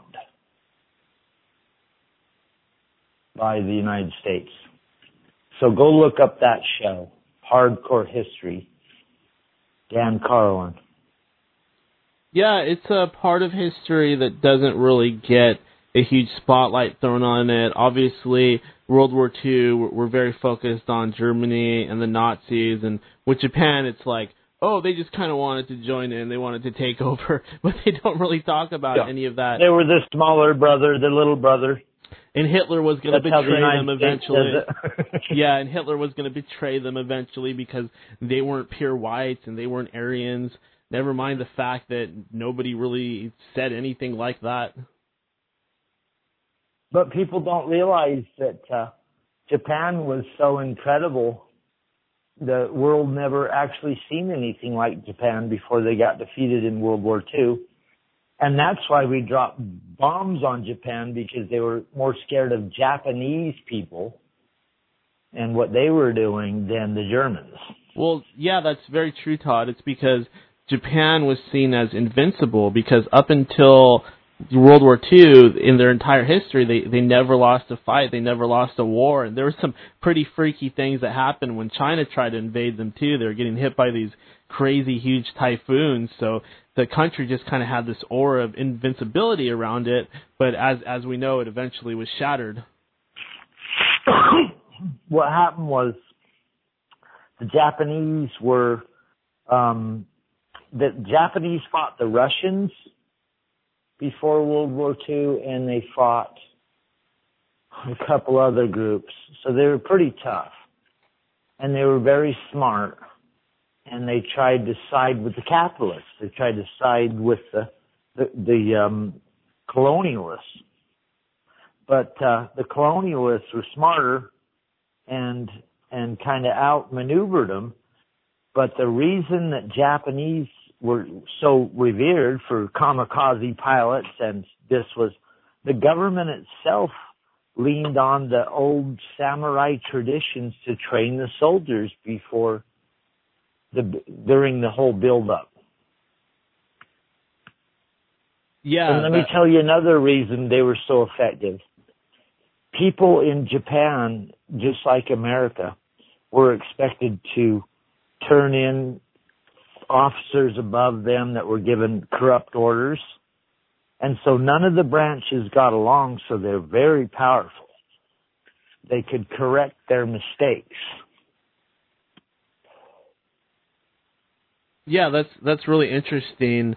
Um, I think that in the case of Japan, you had a country that was very isolated and definitely had a very strong warrior spirit, but at the end of the day, you just can't compete with the economic might of the United States, and uh, eventually they were just outnumbered and outgunned. Obviously, we had a lot better well, the, technology at the time. The U S wasn't gunning for them in the beginning. The U S wasn't really a military thing before World War Two. We weren't like, yeah, let's go to war. Wasn't like today where we war everywhere. Um, and so Japan ended up siding with Germany, Prussia, long before, and learned their credible techniques. Japan was smart. It said, let's learn what they're doing and let's do that. They put a lot of money into learning what the other countries were doing. And, um, it's one of the reasons they probably spared them when it was all over and left them intact with their leaders and their rulers and stuff. Yeah, it, it was re- definitely, it was definitely, um, you're right, they did kind of leave them intact, but the spirit of the country was really broken after that because that was yeah. the first time they were ever handed a military defeat, and it was very shocking because the Japanese people, they, they thought that they were... They thought that they were the children of the sun and, and that they were invincible. And once they finally realized that they weren't, it was like, oh, my God. And th- and then they couldn't even have a military after that. And, and then the United well, States had to have bases. And, and then the nuclear stuff happened. And then Godzilla started attacking the country. And then things got really weird. One of the most incredible parts about Dan Carlin's show is he points out that in nineteen seventy-four... they stopped the last Japanese commander who had held out in the Philippines and was still killing people because he didn't realize the war was over. The only way this guy would come in is if his commanding officer ordered him. So they found his commanding officer forty years later. He flew into the jungle with newspapers to convince the guy that the war's over. Holy crap. And there was no- numerous people still fighting in the jungles from Japan that didn't know the war was over years and years later. And they wouldn't believe it till they saw evidence. And so my point is the Japanese used a very powerful, the government, the government system on their people before the wars started that worked very effectively. When they found the soldier in the jungle in nineteen seventy-four, He couldn't believe that the war ended because he didn't believe that Japanese would surrender. Yeah, there you they go. They were so convinced. No, we never surrender. They had letters from mothers saying, here's a knife to kill yourself if you get taken, you know, captured, because it's better to die as a warrior than... Yeah, there's a lot of strength in that mentality. It's very similar to the Viking berserkers who believe that if you die in battle, that's the only way that you're really going to go to the, the good place, Valhalla. Yeah, there's there's only a few cultures on Earth that you can point to historically that went to that extreme to defend their country and um, and were so con- convicted. Yeah, and the Japanese were one true. of those. Yeah, that, that's very true. And uh, you still see elements of that culture today, but it, it's just not quite the same. Uh, Japan does not have a standing military. Uh, you just don't really see that anymore. And um, at least we get some pretty cool inventions coming out of there, though. And, um, you know, some, some creepy things, too. But uh, Japan's a pretty cool place overall, I think. And I'm I'm very proud to be part Japanese. Yeah, that's cool, because the Japanese references come up, and right on, Japan, go. Yeah, but yeah, Daniel, absolutely. But but let me uh let me bring something else up with you, Todd. Did you have something else you yeah. wanted to talk about real quick? Well, yeah, Israel, Uh-oh. because you were making so many comments on that, but and then that'd be the last thing I'd have to say tonight. Okay, let's let's let's bring it bring it up. Again, let's let's talk bring about Bring it on. The, All right. Let's bring talk it up about again. the naughty topic. Well, let's bring it up again, yeah. Um, goddamn, no. I read some history of the Palestinian-Israeli con- conflict a long time ago that explained how the people on the Palestinian side, some of their most incredible, you know, like most fervent, their leaders were rounded up about thirty years ago and all thrown into prisons and tortured. And they created some of the strongest resistance fighters you ever saw once those guys got out on the Palestinian side. And so that conflict's being fought with deep hatred that's gone on for a lot of years. And you could almost, the article that I read a long time ago pointed to, you create your own enemy. That's why Israel treated them like that, so they could make the worst guys you've ever seen in your life come back and fight you. Yeah, that's very true. In fact, it's uh, you know, you see it every so often. You see it, like they'll say, oh, this uh, certain person was, was released out of an Israeli prison. They were kept there for five years, and uh, you know, it's all over the um, you know, the media media for the, the other side, the uh, you know, the Palestinians and all of them. Um, there, there's definitely mm-hmm. two, two sides to this story, and, and I do know that there are indeed Muslim terrorists who will strap a bomb to their chest and run into a shopping center, and there's things like that that happen. But really, that, yeah. that hatred, you're, you're exactly right, Todd, that, that hatred that gets created when you have war and you have what's going on is you, you create torture and... yeah, you create enemies on both sides. And when we send those drones over there to to blow up Muslims and destroy their farms and their homes and their factories and things like that, we are creating the enemies of the future. And, and you hear people say it, but yeah. really, does anybody really take that in consideration and try to change the public narrative? No, it's still Muslims are bad. We got to watch out for them. Hate Muslims. Yeah, so go watch your mainstream news and then go watch N P R, government-sponsored news, and think you're going to get the big picture, when all you have to do is realize we've been bombing the Middle East for thirty years straight. There's certain countries I think we've been dropping bombs for thirty years straight. Nonstop. Damn. That's a lot of bombing. So, yeah. How does that sound? You're enjoying a picnic next to you. Yeah, and, and that's exactly like how it is, because because we go through our daily lives, we go to work, we come home, and things are kind of good here in here in Rome. You know, being a citizen of Rome, it's pretty easy going. You have a lot of luxuries. The price you can of bread is slowly going up, not too much. Yeah, not getting bugged yeah. yet. Things get more expensive, but we can still go to the store and buy our Nike ju- Nike shoes. Nike Jews. What the hell? Nike might come out with a juice soon. What's on my mind? Nike shoes. But uh, yeah, we, you know, we have all those modern, modern sort of conveniences, but yeah, you know, in another country over in the Middle East, completely different life experience. It's a day-to-day survival, and it, it makes me feel awful God. to think that I have it so easy, but that's the truth. I mean, one of these days, our comfort is going to be shattered. I don't know what what exactly is going to happen. I don't know how it's going to happen, but it's not always going to be peaceful like this. Eventually, we're going to have to deal with the same type of stuff that they have to deal with in those really hot places all over the world. Well, I'm going to say a couple of slogans I've come up with over the years that are powerful, and and it's this. Um, supporting the troops means you care about what the, you're asking the troops to do. Well, just you care about yeah. Am I wrong? No, I, I totally agree. That's the truth. I mean, look at Adam Kakat. It's not rah, rah, rah, rah, no matter what they're doing. No, no, no.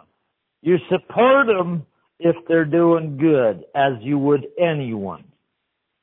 It's not a fucking whatever they do, it's awesome. No, no. It's if they're doing good, right on.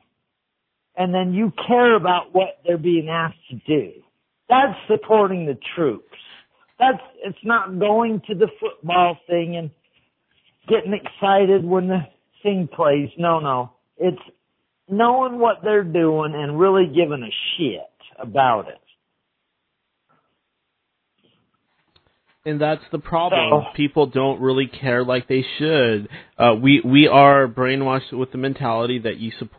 Supporting the troops means supporting the leaders that send our troops to go die, and obviously that is not right at all. Um, there's no person that isn't valuable, whether they're in the armed forces or not, and those lives absolutely shouldn't be wasted on a war that us people here at home can barely understand. I mean, how many people understand why the Vietnam War started? It's hard for me to even explain. But, but do you see how they confuse the average person with, like, you're patriotic if you just stand up and wave when the army comes by or they ask for donations. But don't ask no questions about what we're doing or think about the longest war in the history of the world or of our country that's been going on for seventeen, eighteen years, never ends. Don't connect that, Daniel.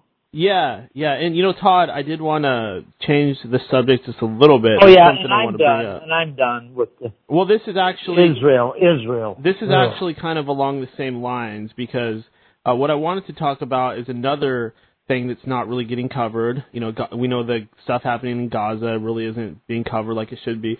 But another thing that's being covered up is this civil unrest going on in Sweden. It's just happening, you know, yesterday, the day before, and today. Have have you been aware of any of this? It's like not in the mainstream news at all. I haven't seen like news this week on Sweden, well, but I've been listening to the reports from Sweden for a number of years now. Yeah. Well, basically, what's going on is the the immigrants, the um, Muslim immigrants, are actually revolting and rioting, and there's a bunch of fires in the street, and cities are being torn apart, and there's all kinds of uh, fighting going on. It's getting really bad, really bad. Yeah, well, they bring in mass migration from the war. This is an old, this is old. They create a war somewhere where everyone that isn't part of it has to get out of the country or, or die. The immigrants flow to the countries next door or they're over. And then the people behind the immigration flow can sneak whoever they want in there. And the, the conflict between the Muslims and the Christian world's been going on for thousands of years. And it's a conflict over in the Middle East. You know, it's a conflict. In the West, it's not a conflict. It's a terrorist guy. Over in the Middle East, it's nonstop bombing and warfare. And so you got that spreading into the East. And they or don't, the North or the they, they don't, yeah, they don't want anybody to talk about it. They don't want anybody to cover it because it makes the whole globalization, no borders, welcome immigrants, it makes it all look bad, and it's it's proof that it's bad, and, and that and we you need can to do see something it. You about can see it. it. Listen, if a country has an immigration policy where bring everyone here, everyone, then they've flooded their whole country with people that are counter to their own system, and then when there's hundreds of thousands of them, tons of them could hide and be sleeper cells in a battle that moves that direction. Um, God, in Germany, if you if you, you you can't buy a copy of Mein Kampf in Germany. Did you know that? Um, not specifically, but I, I know that that sort of stuff okay. is banned. Anything Nazi related is banned. Anything Nazi is banned in Germany. And, and not that there to... was any word Nazi ever even used in Germany. Really, what we're talking about is the German Socialist Workers' Party.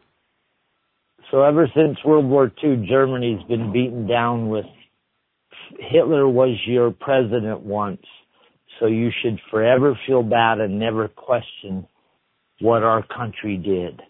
Bow your heads, yeah. Exactly. There. You were born a piece of shit, a horrible racist Nazi piece of shit. You are horrible, which is, that would only make you rebel. That would only make you rebel if you realized, I'm not that. I wasn't that. That wasn't me. See, that makes you rebel.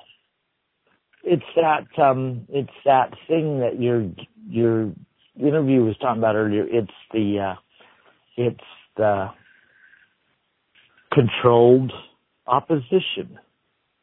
Yeah, exactly. And the thing is, You're they don't want nothing but controlled opposition. They don't want people to talk about certain topics because they want to force their description of reality. They they want us to be wearing a very tight shoe fit reality at all mm-hmm. times. And if you go outside of that, if you point out, hey, there's these these immigrants are causing huge unrest in Sweden. They're they're completely taking over. If the world sees that, they're going to want to close the gates, and then they won't get their new world order. It's it's quickening. They, What's happening is it's happening faster and faster. And the only reason they do that, which is stupid, is to try to know what every individual's thinking, maybe what direction they're going to go so they can counter them. The world's moving beyond that. There is something much deeper that's coming that can't be contained in their controlled opposition. Something more incredible's coming. I can feel it. Everybody can feel it. Whether that's a deception by them or it's a mass consciousness finally waking up that we've all been getting screwed, because they're going to try to ride that. Realize they they know that you know they know you don't like what's been happening. Wouldn't they be the first ones if they do that shit to jump in and say, "We got the answer. We're your friends. I'm with you." Yeah, that's exactly. They already it. know.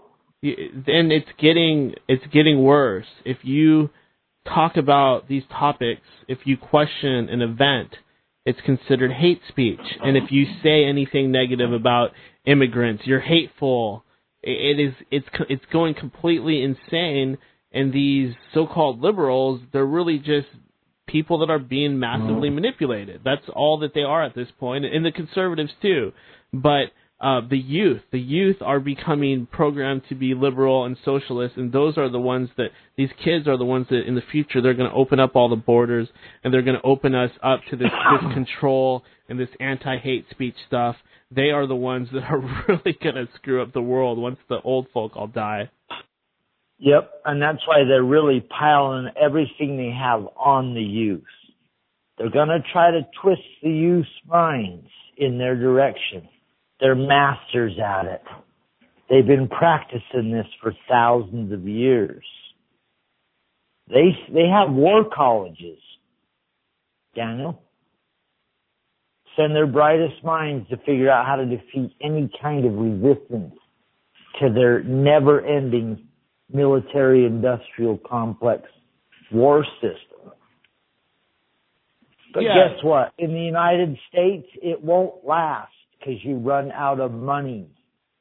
uh, yeah, that's, and that's the plan. That's exactly it. There is, there are institutions that were created and funded by this whole network of Illuminati, New Age, councils, United Nations, C F R, Trilateral, Bilderberg. By that whole group, they, they funded these institutions. Um, what's that one called, that main one that everybody talks um, about? The, the, the uh, C F R, Trilaterals? The, uh, no, it's like... Bilderbergers? Uh, it's a place where they came out with all these... They did all these studies. It's, uh, you know, oh, the, oh yeah, the, the, um, that's the fucking, oh, it's the Institute, the Institute. Yeah, the, it's on the tip of my tongue. The one that discusses all the society's issues long ago. Yeah, not Brookings. Mad Martian, Mad Martian talks, brings it up all the time. Yeah, not Brookings, but the other one. Brookings. It's not Brookings? Uh, Brookings is one of them, but there's, there's another one too, and it's like on the tip of my tongue. Tavistock. Tavistock. Tavistock. Tavistock. Thank you. The English one, the English one. That Thank was you. Earlier.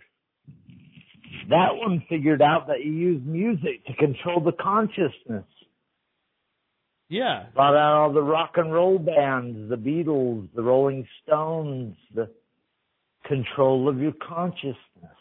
Exactly. Yeah. The the Tavistock Institute and Brookings and the Jason Society and all the all the millions of other ones out there.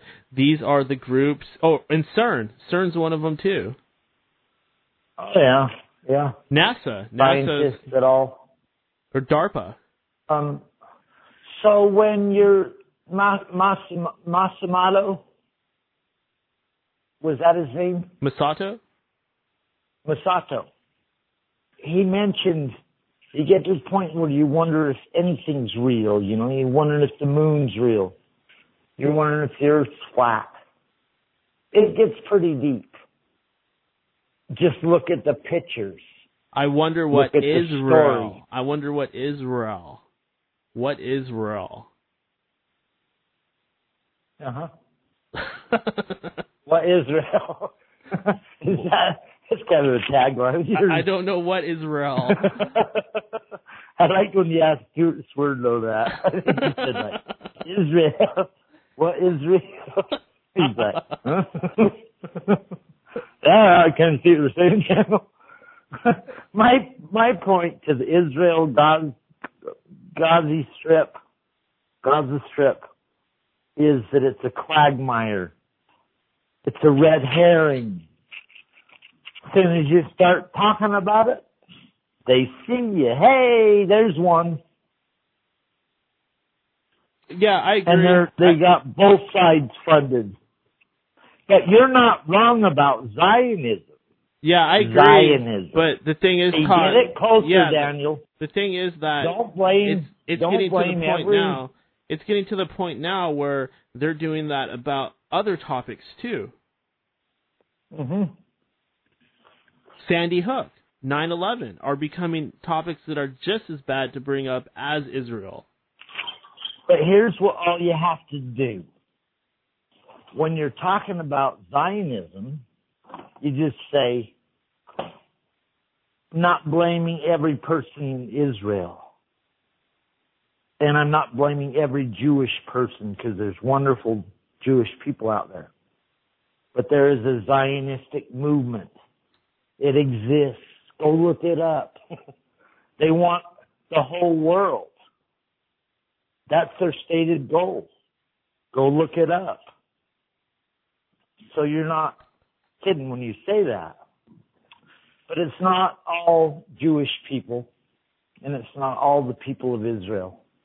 Yeah, and that is something you know? that, Todd, I, I totally agree with you. That is something that we need to keep in mind because there is real... legitimate anti-Semitism and hate out there, and I don't want to yeah. have anything to do with that. I know you don't want to have anything to do with that, but at the same time, we Idiot. can't be afraid to actually tell the truth. Yes, those people are extremely stupid, but we all have to remember that there are Jewish people that live in Israel, and these brave souls, they actually go out there and they protest in the streets of yeah. Tel Aviv, and they protest yeah. what's going on, and they acknowledge that it's wrong, and they try to make the whole world aware of it. And, and those people out there deserve a shout-out, because those are those are the good ones, and those are the ones that really do believe in the Judaic religion and believe in the real God and, and the good God, and they want to do right. And, and we need to uh, acknowledge that and not, not let ourselves succumb to foolish sort of uh, little hatreds and biases. And, and, you know, it's the thing like, oh, a black person robbed me on the subway, so I hate all black people now. I mean, of course, that's so short-sighted and small thinking.